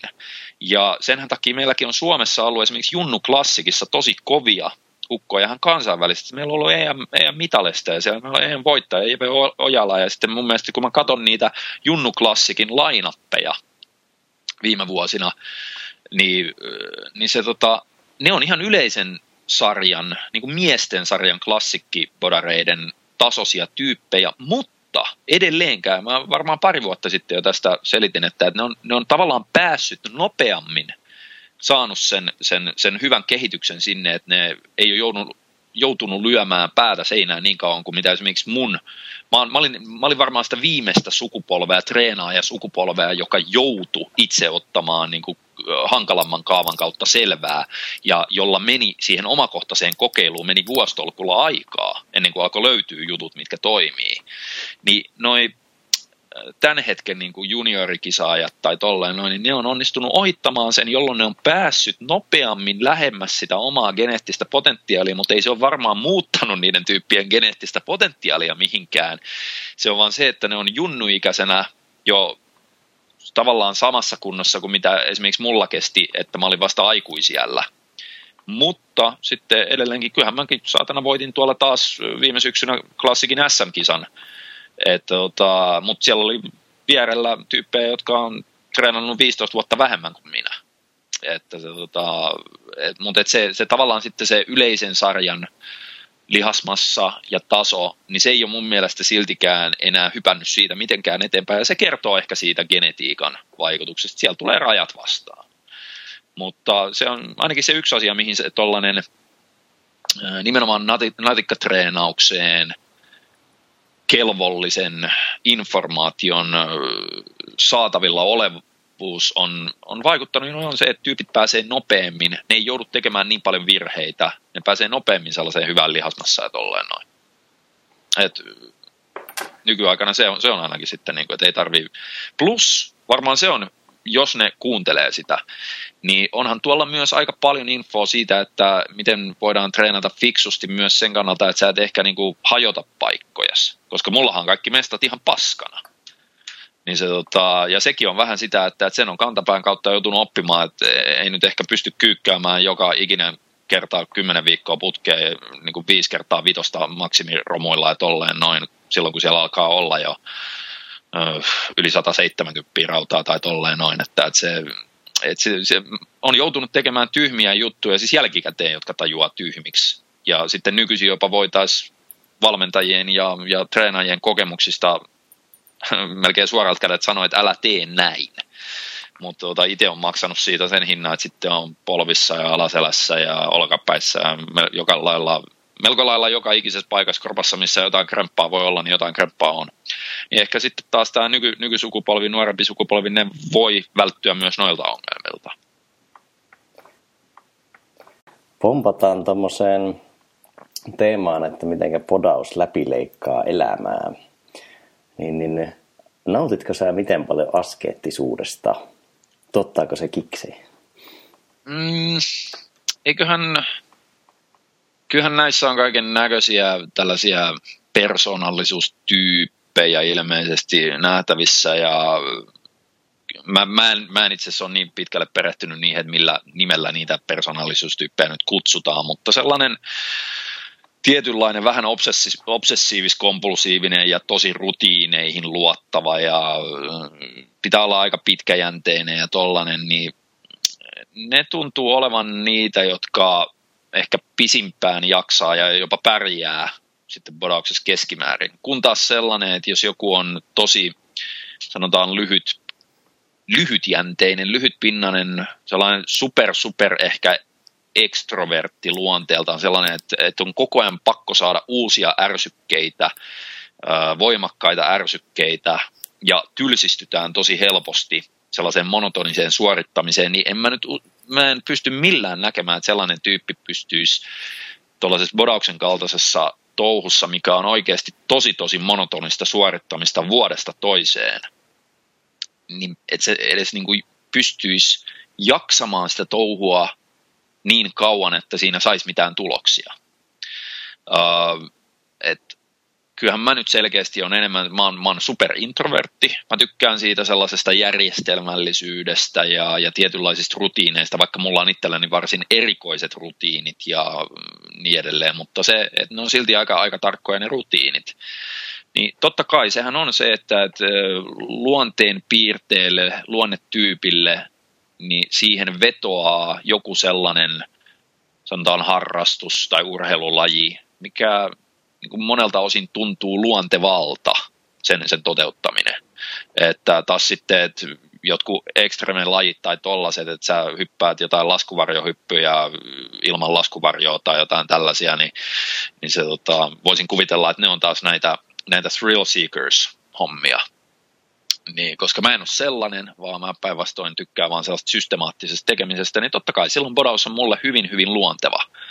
luontevaa touhua, ja jos se jonkun ulkopuolisen silmiin vaikuttaa siltä, että se on nyt hyvin askeettista tai jotain, niin olkoot. Ei se, en mä, en mä itse koe sitä silleen, vaan se on pikemminkin niin päin, että se on kaiken turhan ö, epäoleellisen ulkopuolisen karsimista pois ja keskittymistä olennaiseen. Mutta totta kai sitten, kun sitä on sen kaksikymmentä, kohta kaksi vuotta tehnyt, niin ehkä se jossain kohtaa vähän alkaa toistaa itseään, jolloin siitä pikemminkin, että sitä vielä jaksaa tehdä edelleen samalla sääntillisyydellä, niin kyllä, se, kyllä siitä on pakko vähän tulla sellainen äh, alitajuinen rutiini, että sä et edes ajattele sitä, kun sä teet sitä, sä vaan teet sitä. Ja sitten sä ehkä keskityt siinä enemmän niihin, niin kuin mun kohdalla nykyisin enemmän siihen älylliseen haasteeseen ja siihen, että mä yritän ottaa päivittäin selvää uusista asioista, mitä mä voisin pikkasen kokeilla, tehdä havaintoja niistä öö, ja niin edelleen. Mutta tota, joo, siis kyllä siitä, sehän on tosi, ja sitten ehkä tällaisena, sanoisin ehkä vähän synkempänä ja varsinkin naisia koskevana ilmiönä on se, että kyllähän tollainen fitness kulttuuri, fitness, elämäntapa, niin sehän on, sehän on aika monelle syömishäiriötaustaselle tarjonnut sellaisen niin sanotusti hyväksy, hyväksy, hyväksynnän siihen syömishäiriölle. Että ei enää mä olekaan syömishäiriöinen, mä olen vaan fitnesskilpailija tai joku tällainen. Että se, et se on tosi häilyvä se raja siinä, kun jos katsoo mitä jotkut pahan tason anorektikot tai tollaset saattaa tehdä, että et ne, ne liikkuu aivan kompulsiivisesti, siis, siis niin kuin ihan koko ajan, ne harrastaa niin paljon kaiken näköistä liikuntaa, mitä ne ikinä vaan pystyy. Sitten ne syö tosi rajoitetusti tai ei yhtään mitään, laskee kaikki kalorit ja tällaiset. Niin alkaako tämä nyt kuulostaa yhtään tutulta, kun miettii, että mitä joku niin kisadiettaava, kisadi, jopa kisadiettaava mies joutuu ehkä tekemään. Naiset vielä pahemmin, koska niillä on matalampi perusaineenvaihdunta, ne joutuu yleensä tekemään enemmän aerobista, niiden kalorit putoaa alemmas. Niin toihan on ihan sellainen, että se, se tarjoaa aika monelle tollaselle tavallaan, sen, että se on, niin mitä sen sanoisi, se on sellainen niin kuin sosiaalisesti hyväksyttävä versio syömishäiriöstä. Et jos se on siitä näkökulmasta ollaan tultu siihen lajin pariin, niin silloin mun mielestä ollaan taas menty, niin kuin, että se ei ole hyvä juttu. Koska sitten se johtaa yleensä vieläkin entistäkin sairaampaan ö, suuntaan. Kun taas esimerkiksi mulla ei ole mitään tollasta, että, että, että muahan oikeasti vituttaa se, miten matalille kaloreille joutuu vetämään niin kuin kisadietillä. Mua ärsyttää se jossain kohtaa, kun joutuu koko ajan treenaamaan, vaikka mä tykkään treenaamisesta lähtökohtaisesti. Jossain kohtaa liikaa on vaan liikaa, kun ei mitään muuta ehikään tekemään päivän aikana, kun käymään kaksi kertaa salilla ja poseeraustreenit ja aerobista koko ajan silleen, kun sen pilkkoo vielä pienempiin pätkiin, että se ei olisi katabolista ja kaikkea tällaista shaibaa, mitä joutuu optimoimaan. Niin se tota, et, et, et, mulla se on pikemminkin ollut vaan, että mä oon tehnyt niitä asioita silloin, kun se on ollut välttämätöntä sen kilpaurheilullisen tavoitteen saavuttamiseksi, mutta heti kun se kisadietti on ohi, niin mä ihan tietoisesti lähden mahdollisimman kauas pois siitä sellaisesta, mikä ei ole pidemmän päälle ainakaan terveellistä keholle ja myöskään sellaista, että sä et pysty loputtomiin pitämään yllä tollaista rutiinia. Et se, se, mikä on mun mielestä terveellistä ja, ja, ja hyvää bodauksessa, on sellainen off-seasonin, hyvän ruokavalion, hyvän treenaamisen, mutta ei liiallisen treenaamisen. Sellaisen, että se on sellainen, sellainen terve urheilullinen rutiini, mikä sisältää sen ruokavalion ja treenin, mahdollisesti ehkä aerobisen. Mä en itse tee aerobista offilla oikeastaan ollenkaan. Et, et mulla on sen verran sykkeet katossa silloin, kun mä treenaan, että siinä tulee se kardiovaskulaarinen hyöty siitä. Mutta ylipäätään se on se, on se off-seasonin sellainen uh, sustainable. Mikä, mikä olisi sustainable niin kuin suomeksi? Ke- joku. Kestävä. Niin, kestävä, että sä pystyt sellainen, sellaiset, sellaiset rutiinit, mitä sä pystyt periaatteessa ö, tänään tekemään, pitämään yllä ja vielä viisi kymmenen vuottakin tästä eteenpäin. Ja että se ei nakera sun kroppaa tai nakera sun pääkoppaa ja tolleen, no, vaan sä, sä pystyt niin kuin päivätasolla sitä toteuttamaan ja se on sellainen kestävä ratkaisu, niin silloin se on fiksua, mutta sitten tollaiset niin kuin elämää haittaavat rutiinit, niin joo, niitä mäkin sanoisin sitten jo liian askeettisiksi ja sellaisiksi rajoittaviksi, ja just näissä syömishäiriökeisseissä, niin niihin oikein niin kuin, saattaa mennä aika, aika hullun näköisiksi, mutta joo, se, se, se, no, se on noita, mitä, varjopuolia touhussa. Tuossa äsken toit esille tuon essentialismin ja olennaisuuteen tai olennaiseen keskittyminen, mikä taas liittyy aina yleensä, kun fokusoidaan johonkin asiaan. Se on tavallaan luonnollinen sivutuote siitä, mutta sitten mm, minimalismi, niin onko semmoinen niin kuin tietty terve askeettisuus, mitä podaukseen liittyy, niin onko se aktualisoitunut minimalismina muussa elämässä tai muussa ajattelussa? Että pyrkisi kiteyttämään tosi paljon sitä olennaista ja yksinkertaistamaan juttuja. Haa, siis aika hyvä kyssäri siinä mielessä, että mä en ole tota tietoisesti varsinaisesti ajatellut, mutta jos rupeaa nyt yhtään ympärilleen katselemaan, niin ehkä joo, ehkä joo, että mä en... Mä oon pyrkinyt aika paljon sellaisia omasta mielestäni turhia juttuja myös muusta elämästä totta kai niin kuin minimoimaan pois. Uh, ehkä se menee siihen samaan toki kategoriaan, että, että jos sä jopa bodauksessa itsessänsä minimoit ulkopuolisia uh, epäoleellisuuksia pois, niin silloin varsinkin ne, jotka ei edes suoranaisesti liity bodaukseen, niin nehän on sitäkin epäoleellisempia. Mutta en mä tiedä, joo, että, että ei mulla, äh, se on aika, koska se elämä on varsin rutinoitua ja sitten ruokavalio on varsin rutinoitu. Toki mulla on siinä se, että mä oon viimeiset kuinkahan monta vuotta, kaksituhatta, en mä edes muista mistä saakka, mutta mä oon sitä cycle diet-mallia aika ison osan ajasta noudattanut, että se on niin kuin vaikka kuusi päivää viikossa, niin se vedät todella todella sellaisella peruskaavalla ja pienillä miinuskaloreilla jopa sitä ruokavalioa, ja se on ihan sellaista bro science-ruokaa, siis niin kuin clean eatingia, että ei todellakaan mitään flexible diet, pop-tartseja vähän makroihin soviteltuna, vaan se, se on niin kuin parsakaalia, kanaa, riisiä ja niin edelleen. Ja sitten se yksi päivä viikossa syö ihan mitä huvittaa. Se on esimerkiksi sellainen ihan, ihan hauska tapa toteuttaa rutiinia, mikä pidemmän päälle on mulla toiminut vuositolkulla. Uh, mutta ei mulla oikeastaan ole edes, että mä, mä, mä tykkään enemmän siitä, että mun ei tarvii ruokakaupassa kuin ehkä just ennen sitä tankkauspäivää, niin edes, edes tiedätkö, kun siellä on miljoona asiaa, mitä sä voit ruokakaupasta ostaa, niin se on mulle niin paljon mukavampaa se, että ei kun mä tiedän, että mä haen sieltä just ne mun kanat ja punaiset lihat ja kananmunat ja valkuaiset ja kaurahiutaleet ja riisit ja vihannekset ja tolleen noin, että sitten sit mä tuun ulos sieltä, että mä en jää sinne haahuilemaan. Öö, toki kukaan ei ole täydellinen tollasessa, että ehkä niin kuin, mä oon aika pahamainen hupparien keräilijä, nimenomaan alennushuppareiden keräilijä, että mä en edes halua sanoa mitä. Sitten toinen juttu, mitä on tullut, nämäkin on vähän niin kuin kisadieteellä tullut, että on tullut ostettua varsin paljon treenikenkiä, siis lenkkareita ja kaikki konverseja ja tällaisia ja näistä, näistä geneerisiä kopioita. Niin se, tota, mutta et, esimerkiksi joku tällainen niin kuin auto. Mä en ikinä eläessäni haluaisi joutua ajamaan autolla säännöllisesti. Et kyllä mulla kortti on ollut vuosikaudet, mutta mä en, niin mun mielestä se on sellainen, että jos mä pystyn pärjäämään ilman autoa, niin, niin kuin tyyliin julkisella liikenteellä tollasella, niin se on mulle niin paljon yksinkertaisempaa ja helpompaa. Ja sen perusteella mä en esimerkiksi ostanut kämppäni Kalliossa. Se oli metroreitin varrella. Se oli se pääasiallinen... Öö, kriteeri, millä mä edes kämppiä katsoin aikanaan, kun lähdin ostamaan joskus ja et sitten, että, että se pitää olla metroreitin varrella, että mä pystyn käyttämään metroa päivittäin.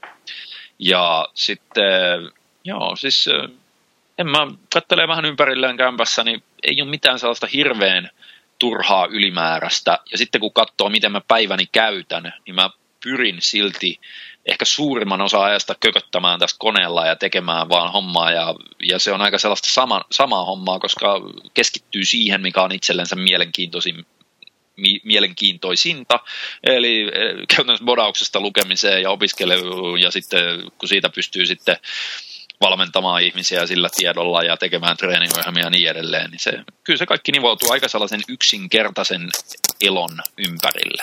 Et silloin tällöin siellä on jotain, et en, en mä tiedä, siis niin kuin milloinkaan mä oon edellisen kerran käynyt jossain esimerkiksi leffassa, mä en muista.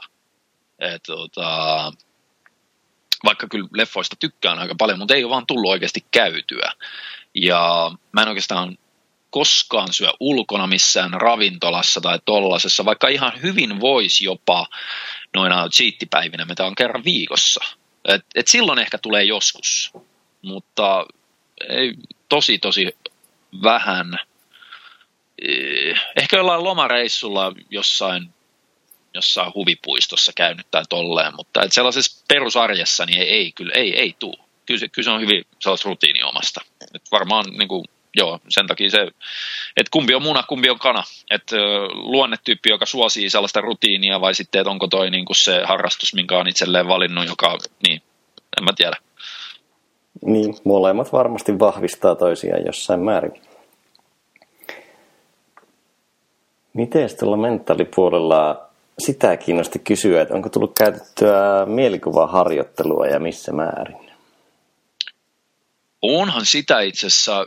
Mä en ole ikinä mitään varsinaista opusta tai edes ohjeistusta, sanotaan visualisointiin, lukenut. Se on vaan ollut mulla ihan jo skidistä saakka, silloin kun yleisurheilussa kilpaili yhdeksänvuotiaasta saakka, niin kyllä mä muistan jo silloin ruvenneeni ehkä ennen jotain kisoja käymään läpi mielessäni jotain, jotain pituushyppyä tai tollaista, että miten ne menee ne askeleet ja tolleen noin. Ja sitten se vaikutti niin sellaiselta toimivalta kaavalta, että sitä on aina vähintäänkin ennen fyysisiä suorituksia, jos ne on ollut yhtään sellaisia, sanoisiko jännittävämpiä tai, tai, tai haastavampia. Et salillahan niitä oli sitten, salilla sitä tuli käytettyä varsinkin, kun rupesi, rupesi sitten sellaista progressiivista ihan sarjapainojen kasvatushommaa tekemään jossain kohtaa, kun piti kyykätä vaikka sata yhdeksänkymmentäviisi vitosia tai jotain, niin kyllä se, kyllä se oli vähän sellainen, että sitä mietti päässään tosi yksityiskohtaisesti, ehkä edellisenä iltana, ehkä ennen sitä treeniä himassa, ihan silmät kiinni kävi läpi sille, että, että minkälaiset lämmittelysarjat tekee, miltä se todennäköisesti tuntuu, äh, sitten, että miten sä asettelet itse siihen. Siis tuollaista suorituksen etukäteen läpikäymistä, mun mielestä se on ihan, jos mä en ihan väärässä ole, niin kyllähän tuosta löytyy paljon, paljon jotain, niin kuin, varmaan jopa jotain kirjallisuutta, että miten tuollainen voi ihan hyvin jeesata. Äh, sitten taas ehkä sellaista vähemmän konkreettista, jos tällaista mielikuvaharjoittelua voi konkreettiseksi sanoa, niin jotain sellaisia, että kyllä mä, mä muistan, mä, mä, mä aikanaan tällaisen legendaarisen natikkabodarin, jota moni ei varmasti usko natikaksi, en tiedä sitten, mutta Skip LaCore, niin sillä oli pari tällaista kirjaa kuin Thinking Big, ja ne oli ihan, ne oli yllättäviä kirjoja, koska ne oli enemmän sellaista vähän kotikutosta urheilupsykologiaa, ja, ja tota, ne oli yllättävän hyviä, mä, mä aikanaan tilasin ne Skipin sivuilta, ja, ja tota, niissä oli ihan sellaisia harjoituksia, sun muita sellaisia mieli, mielikuvaharjoituksia, kaikkea mitä piti kirjata ylös, ja, ja tällaisia, mä, mä tein ne, ja ne, se on hassua, kun mä jälkikäteen, siellä oli muun muassa tällaisia, että, että, että, että, että jos niin kuin vaan mielikuvitus on rajana, ja sä pystyisit nyt niin kuin keksimään, että mitä sä haluaisit saavuttaa vaikka tuossa urheilulajissa tai bodauksessa tai tolleen noin. Ja, et siellä listattiin sellaisia niin kuin unelmia tai jotain. Ja sen jälkeen, no jos nämä olis, et nä, et nä, jos sä nyt oletat, että nämä on niin kuin mahdollisia, että et nämä ei ole mahdottomia, niin mit, mitä näiden niin kuin saavuttaminen sulta edellyttää? Niin sitten pitää listata niin kuin asioita, mitä sun pitäisi tehdä niihin ja millä aikavälillä ja tollaisia. Mä oon jo yhden kerran mä oon joskus kaivannut sen kirjan uudelleen esiin.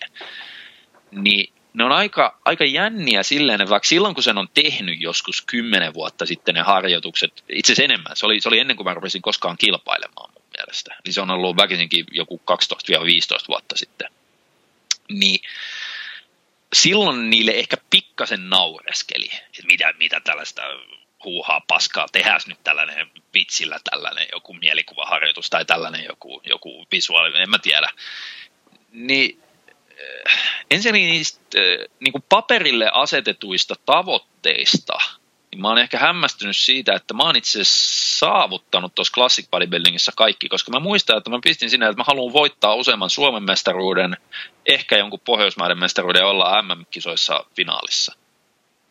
Ja tämän, tämän mä asetin sinne, mä, mä ajattelin, että tätä ei tule ikinä tapahtumaan, ei vittu ikinä. Ja tota, sitten jos nyt katsoo tässä kohtaa, kun mä oon sen oman klassikkiurani nyt todennäköisesti lopettanut, niin mulla on se kolme Suomen mestaruutta, kolme overallia, mulla on yksi P M-kulta, on myös hopeata sieltä, ja sitten mulla on kaksi top kuusi sijoista, sijoitusta M M-kisoista.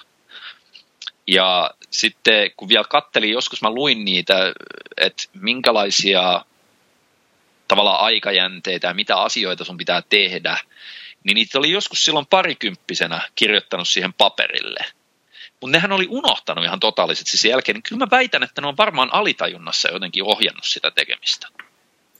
Et, siis ihan tuollaista kotikutosta urheilupsykologiaa, se oli yllättävän hauska kirja, Skip LaCoren Thinking Big yksi ja kaksi.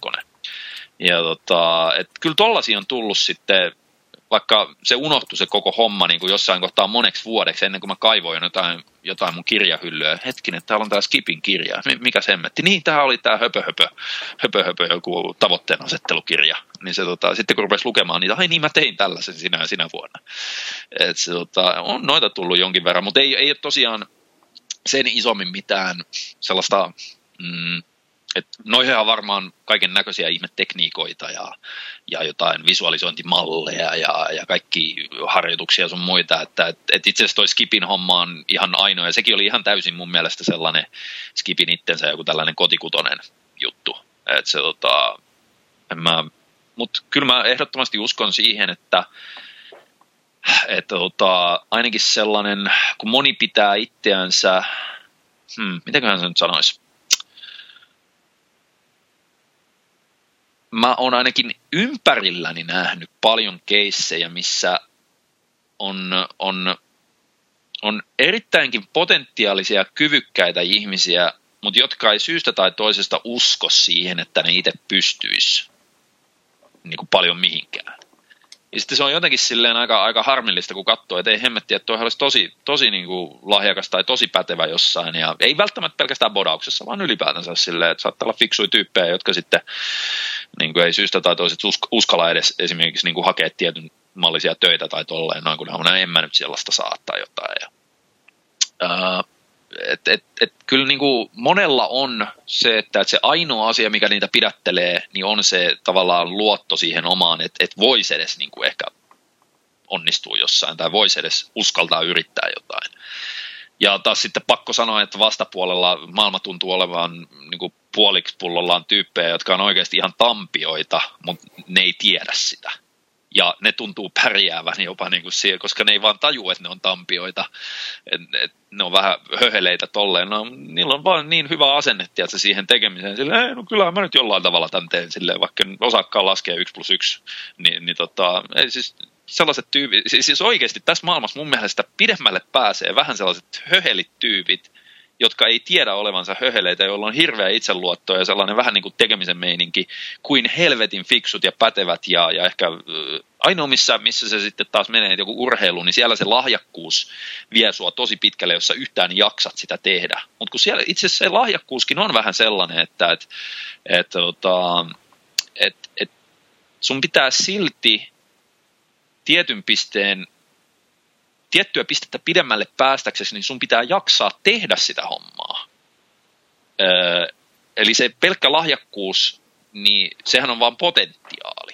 Ja se on se, että sun keho vastaa siihen, mitä sä teet, ja sun pitää missä tahansa lajissa pitkälle päästäksesi, päästäksesi niin sun pitää tehdä sitä yleensä pitkän aikaa. Niin on paljon tyyppejä, jotka on niin lahjakkaita, että niillä vähän jopa, siis mä on itse asiassa, joo, mä tiedän monta sellaista, joilla olisi ollut ihan ihannen genetiikka bodaukseen. Mutta koska se tuli niille niin helposti. Ne oli, tiedätkö, saman tien ne sai tosi hyvin kropan vastaamaan, hyvän malliset lihakset ja kaikki oli helppoa, niin silleen ei, ei se kiinnostanut. Ne vaan bodas sen verran, tiedätkö, oli baarissa vähän niin kuin hihat pullotti ja tolleen. No, kun niistä olisi voinut tulla ihan, ihan mitä vaan, jos niillä olisi vaan ollut intoa siihen hommaan, ne olisi jaksanut edes jollain tasolla jatkaa sen tekemistä. Mutta joo, joo, ei se, että et, et, et, et se on sellaisena rajoittavana tekijänä, mä sanoisin, että se on isoin, isoin, isoin se, se mielen merkitys siellä. Et toki niin kauan kuin muistetaan fysiikan lait, et ei, vaikka kuinka joku, joku piripää uskoisi, että hän osaa lentää, niin tuskin se nyt sieltä kymmenennestä kerroksesta lähtee niin kuin yhdentoista liitelemään, vaan se, se on siinä perilänttinä sitten... katutasossa, mutta siis tuollaisissa sanotaan realistisissa, realistisissa asioissa, missä ei rikota fysiikan lakeja, vaan kuitenkin mennään ihan melkein perusihmisen suorituspotentiaalin sallimissa rajoissa, niin, niin tota, se voi se pääkoppa pikemminkin toimia rajoittavana tekijänä kuin, että et, en mä tiedä, joo, joo. joo. No, tässä rupesin itse asiassa miettimään sitä, että periaatteessa voisiko jopa podauksessa hyötyä enemmän mielikuvaharjoittelusta kuin muissa lajeissa, koska joskus tuli tuolla Jyväskylän liikuntabiologian labralla testailtua sitä, että johdettiin aivoihin tiettyyn kohtaan sähköä ja sitten mitattiin reaktionopeutta ja lihasaktivaatiota pohkeesta. Ja kun pyrittiin, pyrittiin saamaan se pohja jännittymään, niin sitten kun testattiin sitä niin, että se koehenkilö kuvitteli pohkeen jännittämistä, mutta siinä ei ollut mitään niin kuin lihasaktivaatiota mitattavissa, niin sen syttymisherkkyys sen lihaksen oli puolet nopeampi sen pelkän okay. kuvittelun yeah. takia.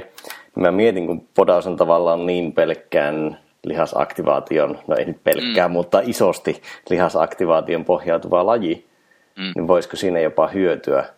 Ihan oh. tarkka. On, on, on. Siis, niin. siis jos, men, jos mennään tolle tasolla, niin totta kai mä en vaan miele tota ehkä visualisoinniksi tota mind muscle connectionia. Et se, mä mielen tuon mind muscle connectionin, eli sen, että et sä oot, silloin kun sä harjoittelet, niin sä keskityt siihen treenattamaan lihakseen ihan ajatuksen tasolla, ja sä myös suoritat ne liikkeet sellaisella lihasta kuormittavalla mm, suoritustavalla, ja, ja niin kuin se on se lähtökohtaisesti sun tavoite on kuormittaa lihasta eikä nostaa painoa. Niin se on mun mielestä ihan, ihan basic juttu, mikä, mikä pitää... Hei, nyt hetki, toi koira pitää heittää pellolla. Siellä ilmeisesti joku kävelee rappukäytävässä, niin pitää vetää hirveät slaagit. No, no joo, eli mistä puhuttiin? Niin, se mind muscle connection. Mä ehkä viittasin tuossa niin kuin mm. etukäteismiettimiseen, että ei niinkään siinä itse aktivaatiossa tai siinä todellisessa tapahtumassa tapahtuvaan mind muscle connectioniin. Ah, okei, okay, joo, joo. Mutta mä en osaa tuosta, ehkä heitän pallon kuulijoille, että jos siellä on joku tavallaan asiaa oikeasti tutkinut, vaikka liikuntafysiologi, niin voisi verrata sitä, että miten se aivoissa tapahtuu versus taitolaji, että olisiko sitä enemmän hyötyä vai ei. Ihan ei omaa tietopohja riitä analysoimaan sitä, että tota, olisiko siitä podauksessa enemmän hyötyä, mutta sinänsä kun se on tavallaan juuri tuo lihasaktivaatiopuoli niin selkeästi siinä mm, mm. vahvana läsnä, niin se voisi sitä kautta olla hyödyllisempi kuin monessa muussa lajissa. Voi joo, joo se tota, mutta toki ehkä se menee enemmän niin päin, että, että tota, silloin kun halutaan lihasta aktivoida ja kuormittaa, niin se on, sun pitää miettiä sitä lihasta, että se on tavallaan sisäinen. sisäinen sellainen, mikä se on, internal cue, mitä, mitä sun pitää niin kuin miettiä. Kun taas sitten, kun halutaan tehdä ulkoisesti hyvä joku suoritus, vaikka heittää keihästä tai, tai nostaa joku paino, niin sekin pitää etukäteen itse asiassa, varsinkin jos on kyseessä räjähtävä suoritus, niin sehän on sellainen, että jos sulla on räjähtävä suoritus, niin sitä ei pysty sen suorituksen aikana enää hirveästi miettimään, vaan sun pitää etukäteen miettiä ja tietää se, miten sä sen suoritat.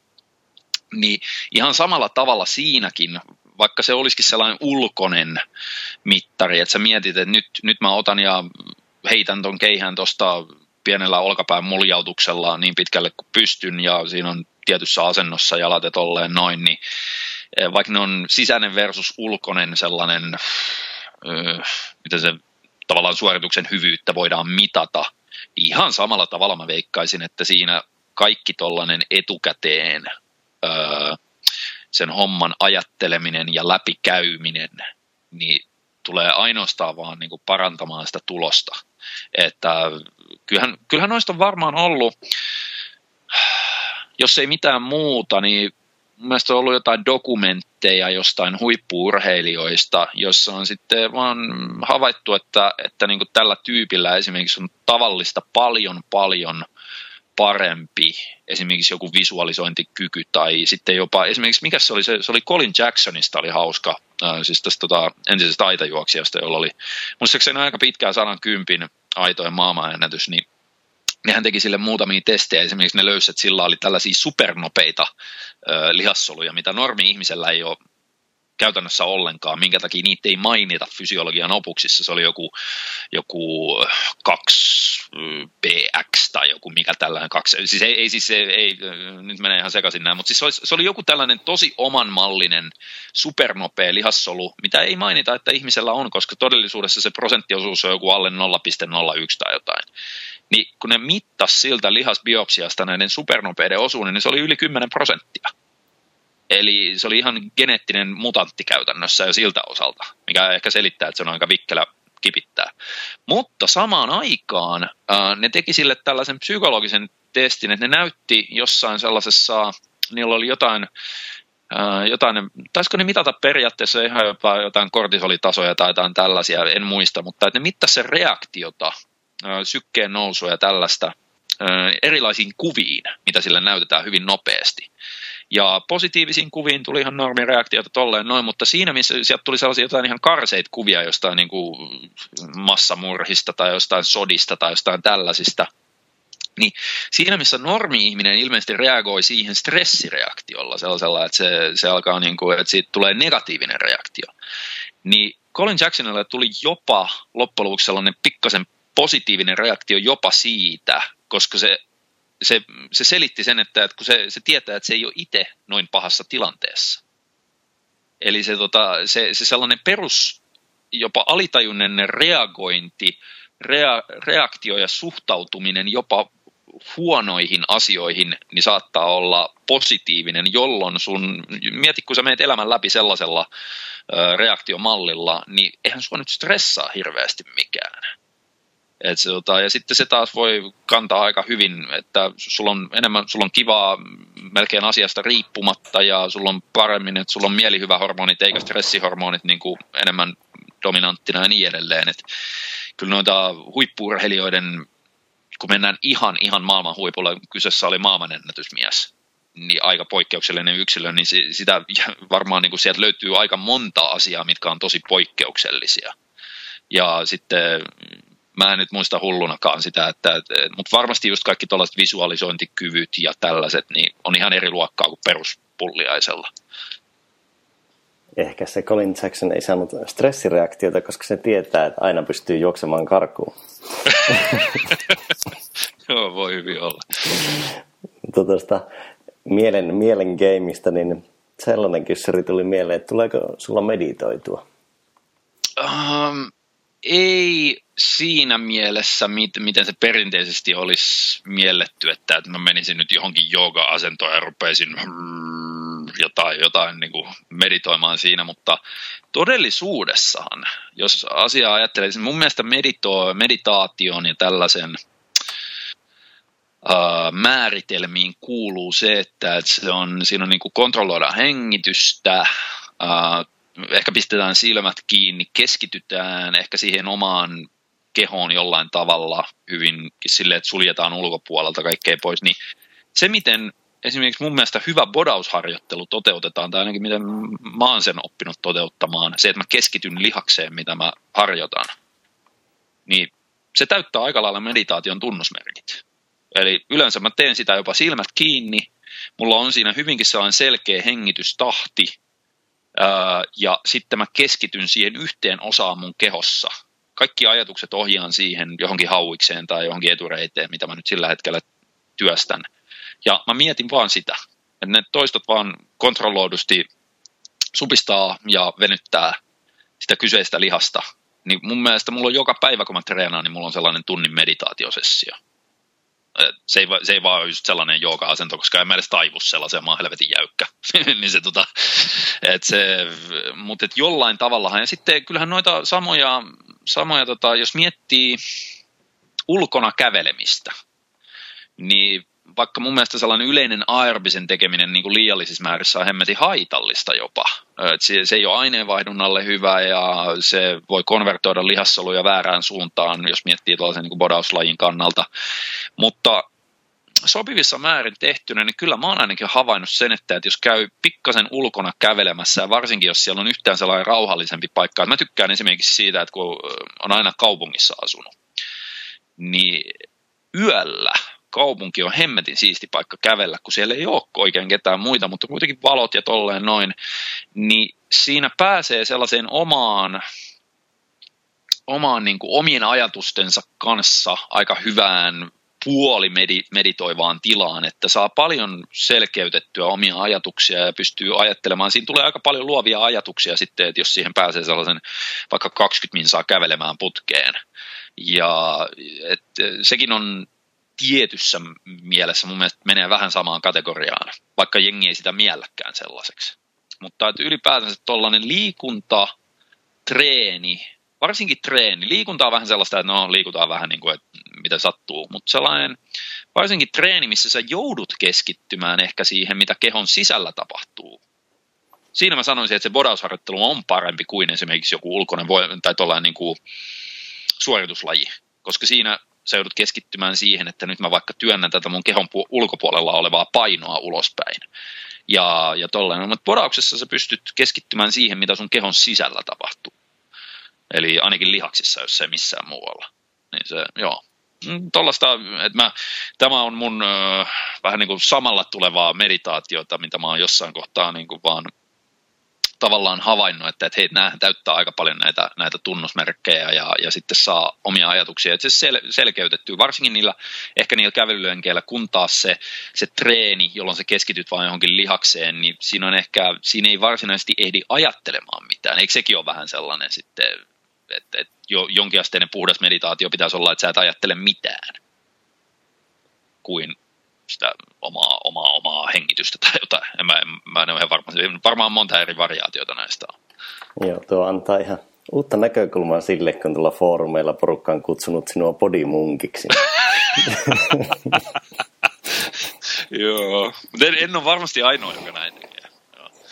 Joo, ja siis kyllähän tavallaan, ehkä jos meditaation käsitettä vähän niin kuin miettii laajemmin, mitä siihen kuuluu, niin se just se eka assosiaatio on ne lootusasemat ja suitsukkeet ja muut, mutta onhan siis kaikkia niin kuin kävelymeditaatiota ja monen, monta asiaa voi mieltää meditatiiviseksi, ihan vaikka joku hiihtäminen tai metsässä kävely tai muu, että se, se ehkä yleensä ajatellaan aika rajatusti.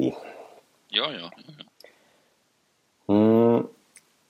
Tuossa lukasin taannoin Veikkaustakin sinusta semmoisen jutun kuin onnellinen supersankari.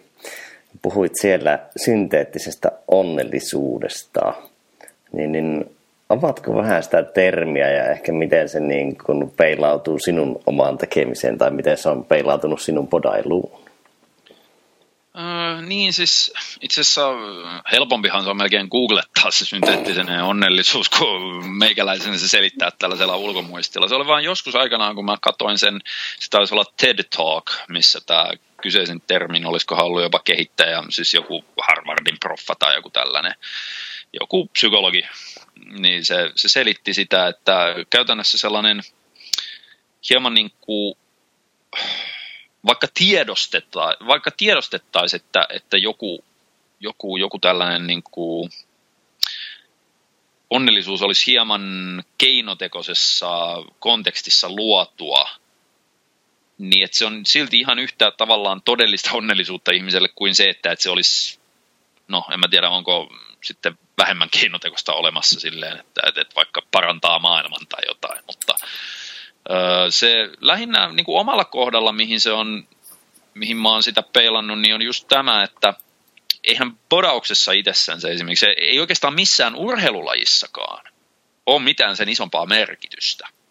Ei, jos todellisuudessa mietitään sitä, että no okei, jos sä oot joku, joku isomman luokan olympiaurheilija ja tollainen ja miljoonat ihmiset seuraa sua ja sitten sä saatat ehkä ihan konkreettisesti pystyä innostamaan paljon ihmisiä ympäri maailmaa siihen, että ne nousee perseeltään sieltä sohvalta ja rupeaa vaikka liikkumaan ja se saattaa niiden elämää ihan konkreettisesti parantaa silleen, että niistä tulee aktiivisempia tolleen sun innoittamana, niin okei, siitä voi ehkä jo vetää sellaisen, että silloin voidaan sanoa, että sulla on, sun, sun urheilemisella on jotain merkitystä.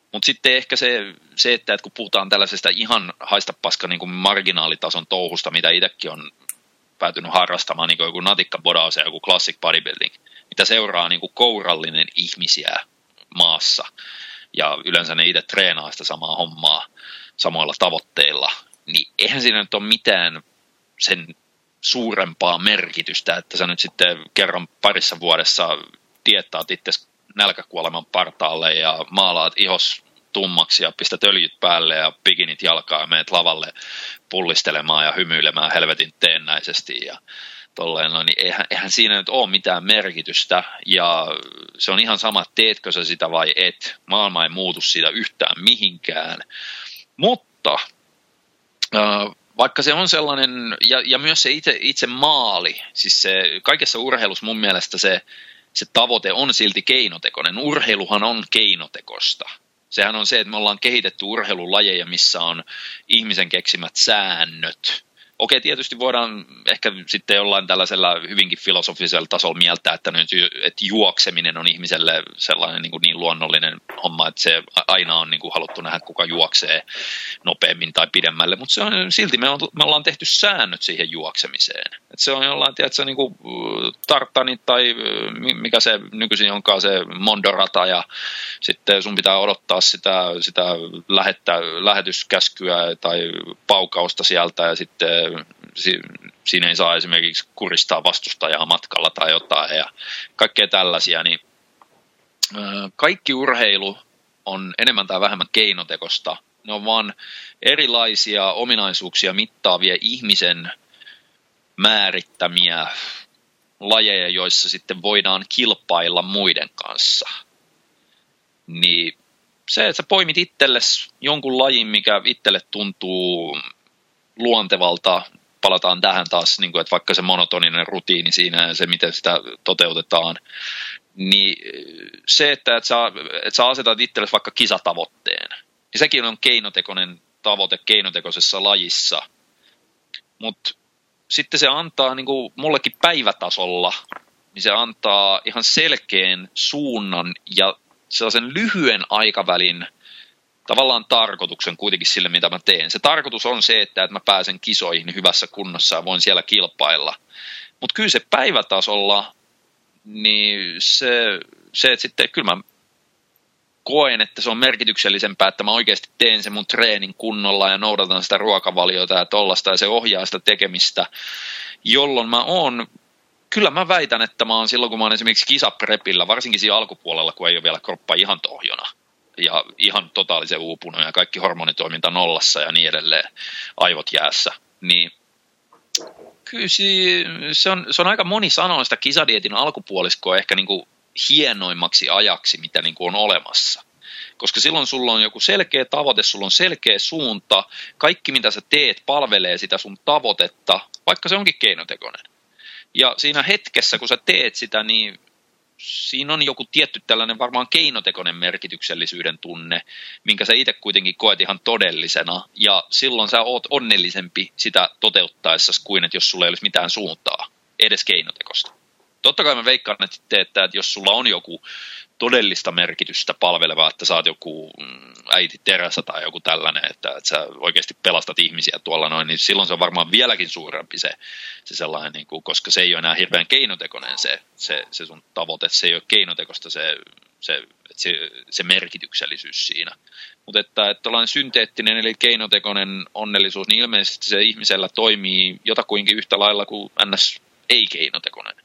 Niin miksei käyttää sitten vaikka sitä keinotekosta hyväkseen, jos se tuollaisessa urheilulajissa toimii, jos ei ole mitään sellaista maailmanparannustehtävää nyt ihan tuossa käsillä sopivasti.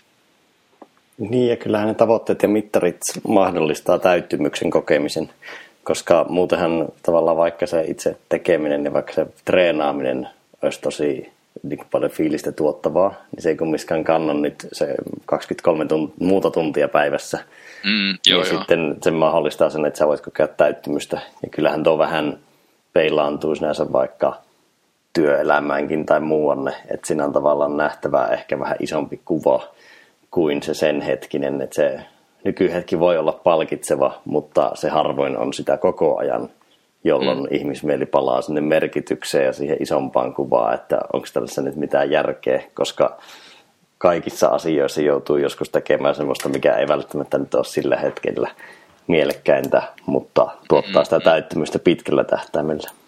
Joo, joo, joo, joo. Et se, se on varmaan vaan miten, miten ihmisaivot on jotenkin niinku wired niin sanotusti, että miten ne piuhat siellä menee, niin tollainen vaan toimii.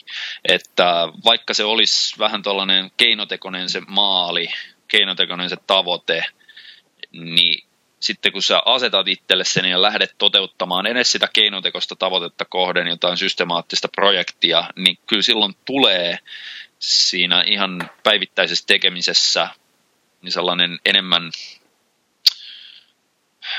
siinä on jotain pointtia, siinä on, siinä on enemmän pointtia kuin että sä olisit ihan tuuliajoilla. Ja se voi niinku riittää aika monillekin. Et, ota, totta kai parhaimmassa mahdollisessa tapauksessa sulla olisi joku niinku todellinen niinku isompikin maailmaa parantava merkityksellisyys siinä tekemisessä, mutta aika harvalla on todellisuudessa sellaisia niinku, ö, tilaisuutta tai mahdollisuuksia. Niin, ja sitä on ehkä aina helppo kuitenkin kyseenalaista, että muuttaako tämä nyt maailmaa isosti, ja siinä voi tavallaan päästä vähän niin kuin, aina, aina voi onnistua kumoamaan sen, että onko tällä merkitystä vai ei, jos sitä vähän lähtee niin kuin negatiivisilta kantilta taklaamaan. Joo, joo. No mites tolleen, itse tuossa kun toin esille tuon täyttymys niin kuin pitkällä tähtäimellä versus siinä hetkessä, niin jos menee siihen hetkeen, niin koet sä treenaamisessa miten paljon flow-tilaa?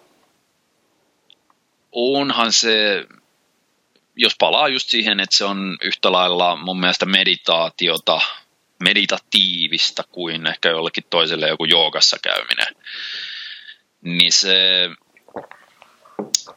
se tota, kyllähän parhaimmillaan kun sulla on kova treeni, siinä saa sellaisen omanlaisensa, että sä, siellähän tulee ihan hirvittävät endorfiiniryöpyt jostain kovasta jalkatreenistä tai tuollaiset, varsinkin jälkikäteen, mutta myös siinä hetkessä, kun sä teet sitä, kun sä saat niitä onnistuneita sarjoja tai itse asiassa failureen vedettyjä sarjoja.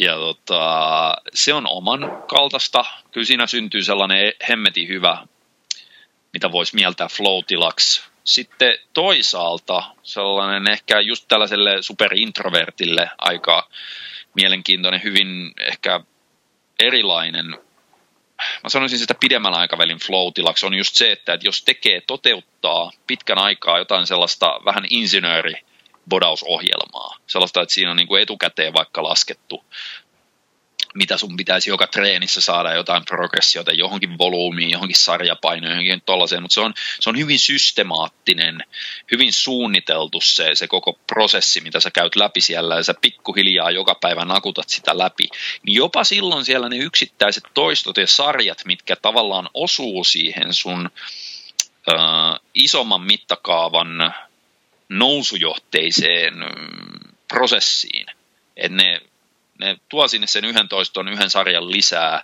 ja saat sen yhden toiston ja yhden sarjan lähempänä taas sitä nousujohteisen ohjelman tavallaan täyttymystä, jos näin voitaisiin sanoa.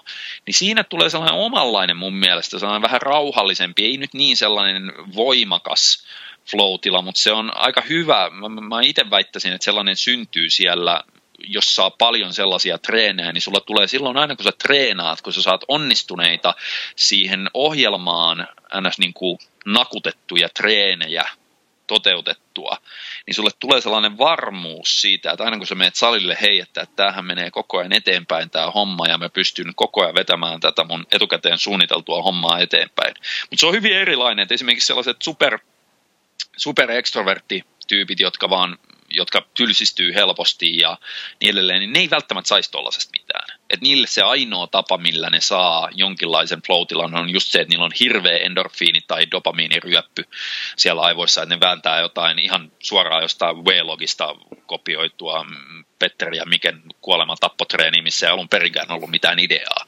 Niin se tota, se en mä tiedä, mutta joo, ehdottomasti voi kyllä treenatessa tulla noita, mun mielestä se ei ole edes, edes niin kuin kysymys tavallaan. Et se, mutta totta kai sekin vaatii jonkin verran sitten ainakin tekemisen sellaista tasoa tai, tai sitten toisaalta taitoa, että siihen pääsee. Joo, sillä kysyin, kun aiemmin toit sinne askeettisuuskysymyksessä esille sitä, että on tavallaan niitä thrill-seekereitä ja porukka base-hyppäillä ja muuta. Käytännössä on niin kuin flow-tilan takiahan ne sitä tekee. Niin mm. se, että sillä just kysyin, että tavallaan se on kuitenkin niin kuin sulle tapa kokea flowta, vaikka se olisikin semmoinen niin kuin rutiininomaisempi ja jollekin ehkä tylsä kokemus. Joo, joo, ja, ja toihan on ihan se, että, että jos joku muu, sanotaan just sellainen thrill-seekeri tekisi mun jotain, helvetti, esimerkiksi tällä hetkellä mä treenaan modatulla H S T:llä, mikä on täysin etukäteen Exceliin plotattu nousujohteinen kuuden kahdeksan viikon syklitreenejä, mitkä koko ajan muuttuu, mutta se on silti etukäteen plotattu. Niin mulle siitä tulee just sellaista rauhallista varmuutta ja sellaista tiettyä, että mä pääsen aina salille. Se on sellainen tietynasteinen kohokohta siinä päivässä, että jes, että nyt mä pääsen taas tekemään sitä. Mä tiedän, mitä mun pitää tehdä ja mä toteutan sen tarkkaan siellä ja sitten mä koen siitä taas sen onnistumisen tunteen, että nyt mä pääsin taas tämän ö, yhden treenin verran eteenpäin siinä ö, etukäteen suunnitellusohjelmassa. Niin taas joku tuollainen thrill-seeker yrittäisi tehdä sitä, niin hän se jaksaisi sitä kolmea treeniä pidemmälle. Silleen, kun tämä on niin saatanan tylsää paskaa, että, että mä mieluummin vaan otan tuosta jonkun Instagramin auki ja kopioin jonkun Simeon Panda, jonkun fuck your triceps, kill your biceps, jonkun höpö-höpö-ohjelman sieltä. Siis sellaisen, missä ei ole mitään, niin kuin, mitään suunnitelmaa eikä mitään tollasta, mutta se saisi siitä sellaisen erilaisen flow-tilan. Toki mä en ole nyt mikään flow-tilan asiantuntija. Mä, mä, mä, mä, mä en tiedä, miten tämä määritellään. Mä saatan puhua ihan paskaa tällä hetkellä, mutta, mutta mitä mä nyt itse sen näkisin, että tossakin mä oon mielestäni onnekas siinä mielessä, että mä oon aina pystynyt ainakin salilla treenatessa niin saamaan kiksejä varsin erityylisistä treeneistä. Et, et mä pystyn sekä vetämään sellaista aika monen mielestä nuivaa insinööribodausta ja mä saan kiksejä siitä, just silloin siitä suunnitelmallisuudesta ja sellaisesta isomman mittakaavan ehkä kurinalaisesta noudattamisesta, että mä en rupeakaan raivoamaan siellä sellaisen niin kuin juntin tavoin, että et, et nyt saman tien kaikki failoreja, vaan ei, mä pidättäydyn siinä, että nyt mä noudatan tätä suunnitelmaa jne. Sitten toisaalta, kyllä mä oon tykännyt tehdä, treenasin esimerkiksi Jalko ja Petteri ja Miken kanssa seitsemän kuukautta muistaakseni putkeen, ja ne oli aina sellaisia, että ihan vaan siinä respassa mietittiin niitä, ja mä itse sanoin, Mike ja Petteri miettii ne treenit silleen, että mä en yhtään miettinyt itse niitä, menin vaan messiin siihen, ja sitten oli, nehän oli ihan niin kuin sellaista murhatappo, niin kuin, keksit tähän joku Flex-lehden tosi myyvä jalkatreenin nimi, niin, niin se, tota, siis se oli ihan toisesta ääripäästä, ja mun mielestä se oli tosi siistiä omalla tavallaan, se oli enemmän siinä hetkessä, mutta se, tota, ja kaikkea siltä väliltä, niin ei se, että et, et tavallaan mä ehkä taas tässäkin asiassa pikkasen mua säälittää sellaiset tyypit, jotka ei saa molemman tyyppisistä tai kaiken tyyppisistä treenityyleistä samanlaisia kiksejä, koska mun mielestä mä oon osannut, että mulla, mä oon aina löytänyt erityyppisistä treeniohjelmista, jopa, jopa ruokavaliomalleista, siis kaikista tollasesta, niin mä oon aina löytänyt niistä jotain sellaista mm, hienoa, mihin voi tavallaan sitten keskittää omat ajatuksensa ja niin kuin nauttia siitä sitten. Niin tuossa palataan varmaan siihen ajatteluun, että pelkkä urheilija versus urheilija plus valmentajanäkökulma, että sitten se, niin, niin kun jos pystyy nauttimaan sitä oppimisesta siinä kaikenlaisessa mm, treenaamisessa ja syömisessä, niin se antaa tavallaan uuden näkökulman lähestyä sitä, kun taas sitten jos miettii urheilijana vaan pelkkää niin kuin täysjäämättämistä, niin se siinä mm, niin kuin äkkiä puuttuu semmoinen yksi palanen. Joo, joo, joo. joo. On, se on vähän niin kuin se sinun neljäs elementti, ei ole lääkkeet, vaan se oppiminen. Ja joo, joo, joo. Niin, voisin oikein ajatella, joo. joo. Se, tota... se vaan tarjoaa Toki... enemmän tota älyllistä vastetta kuin kehollista vastetta, että Mm, just näin, just näin. Ehkä niin kuin pidemmän päälle tietyssä mielessä se onkin, se voi olla pidemmän päälle jopa parempi noin päin, jos haluaa esimerkiksi lajin parissa toimia. Että et kyllähän niin kuin valmennushommia ja, ja tollaista pystyy tekemään vuosikymmeniä. Ihan huipputaso, yleensä parhaat valmentajat onkin vähän vanhempia, mutta taas niin kuin huipulla ei itse voi yleensä urheilla tai kilpailla kuin ihan rajallisen ajan. Et siinä et, okei, okay, bodauksessa siellä on tyyppejä, jotka saattaa vielä ehkä neljäkymppisenäkin olla ihan yleisen sarjan huipulla, mutta kyllä se sen jälkeen on vähän sellaista masterstouhua. Ja se on taas sitten sitä, että se on niin kuin ikämiesurheilua. Öö, että se tota, en tiedä, mutta joo, mukavaa hommaa kaikin puoli. Joo, ja tuosta tuli mieleen, kun aiemmin sanoit siitä, että niin, niin, tuottaa tietyn asteista flow-tilaa se, että saa tavallaan rukseilla niitä, kun on saanut treenejä suoritettua, niin tuli mieleen, että treeniohjelma on vähän niin kuin ammattipodarin to-do-lista. Et kun moni mm, saa totta. työssään täyttymystä siitä, että to-do-listaa ruksailee, niin siis se on kirjaimellisesti sitä, jos noudattaa sellaista etukäteen selkeästi suunniteltua. Tokihan se on ihan fakta, että, että varsinkin ammattilaisbodauksen siellä kärjessä, niin ne on ensinnäkin genetiikaltaan niin eliittitasoa, plus siellä sitten on nämä kaikki neljä osa-aluetta käytössä aika, aika optimoidusti, niin ei siellä välttämättä just ihan mister Olympialavalla hirveän moni tyyppi, joku Dorian Yates oli tosi suunnitelmallinen. Sehän oli silleen, että se oli vähän poikkeava jopa siinä mielessä siinä aikana, kun se, se rupesi voittamaan kisoja. Ja sitten kaikki Kalifornian pumppipodarit, niin, niin ne sitten rupesi jossain kohtaa katsomaan, että mitäs helvettiä, että, että eikö tämä meidän, niin kuin, että tullaan salille ja treen, mietitään sitten vähän, niin kuin, että kenen kanssa treenataan ja mitä treenataan, niin eikö tämä nyt riitäkään. Että kyllä se jonkin verran on aina niitä, jotka on, on vetänyt tosi systemaattisestikin sitä touhua eteenpäin, mutta aika paljon siellä on sitä, että, että silti se genetiikka ja neljä osa-aluetta ja, ja sitten sellainen vaan ylipäätänsä vuosikausia jatkunut kovalla tasolla tekeminen ilman välttämättä sen tarkempaa suunnitelmaa, niin on johtanut jopa sinne ihan maailman huipputasolle saakka. Mutta se on urheilua, se on genetiikka ehkä merkkaa enemmän kuin mikään muu. Kyllä. Mutta hei, kahden tunnin markkeri tuli tuossa täyteen, niin voitaisiin voitaisiin lopetella. Tuli oikeasti tosi hyvä paketti vähän niin kuin podauksen takaa. Tolleen vähän miet- niin kuin, en ole itsekään hirveästi miettinyt, mitä siellä niin kuin metatasolla pyörii. Ehkä korkeinta jotain, kun katsonut Generation Iron dokkareita tai muita, niin niissä on vähän miettinyt siinä niin kuin sen jutun taakse enemmän, mutta nyt tuli, no joo, nyt tuli joo, hyvää se, näkökulmaa ja siihen. Joo, ja mä, mä en tiedä, onko ne Generation Iron dokkarit nyt ehkä parhaita siihen. Et kyllä noista on, nämä on vähän sellaisia, että et, mä, mähän on ihan, ihan massiivinen bodauspodcastien kuluttaja, ja mä tykkään kuunnella varsinkin näitä, kun siellä on näitä vanhapartavalmentajia. Että ei mua hirveästi kiinnostaisi joku parikymppinen kaveri, joka on vaan kova bodari, jos sillä nyt sattuisi olemaan podcasti. Mä en edes tiedä, onko tällaisia, koska mua ei kiinnosta.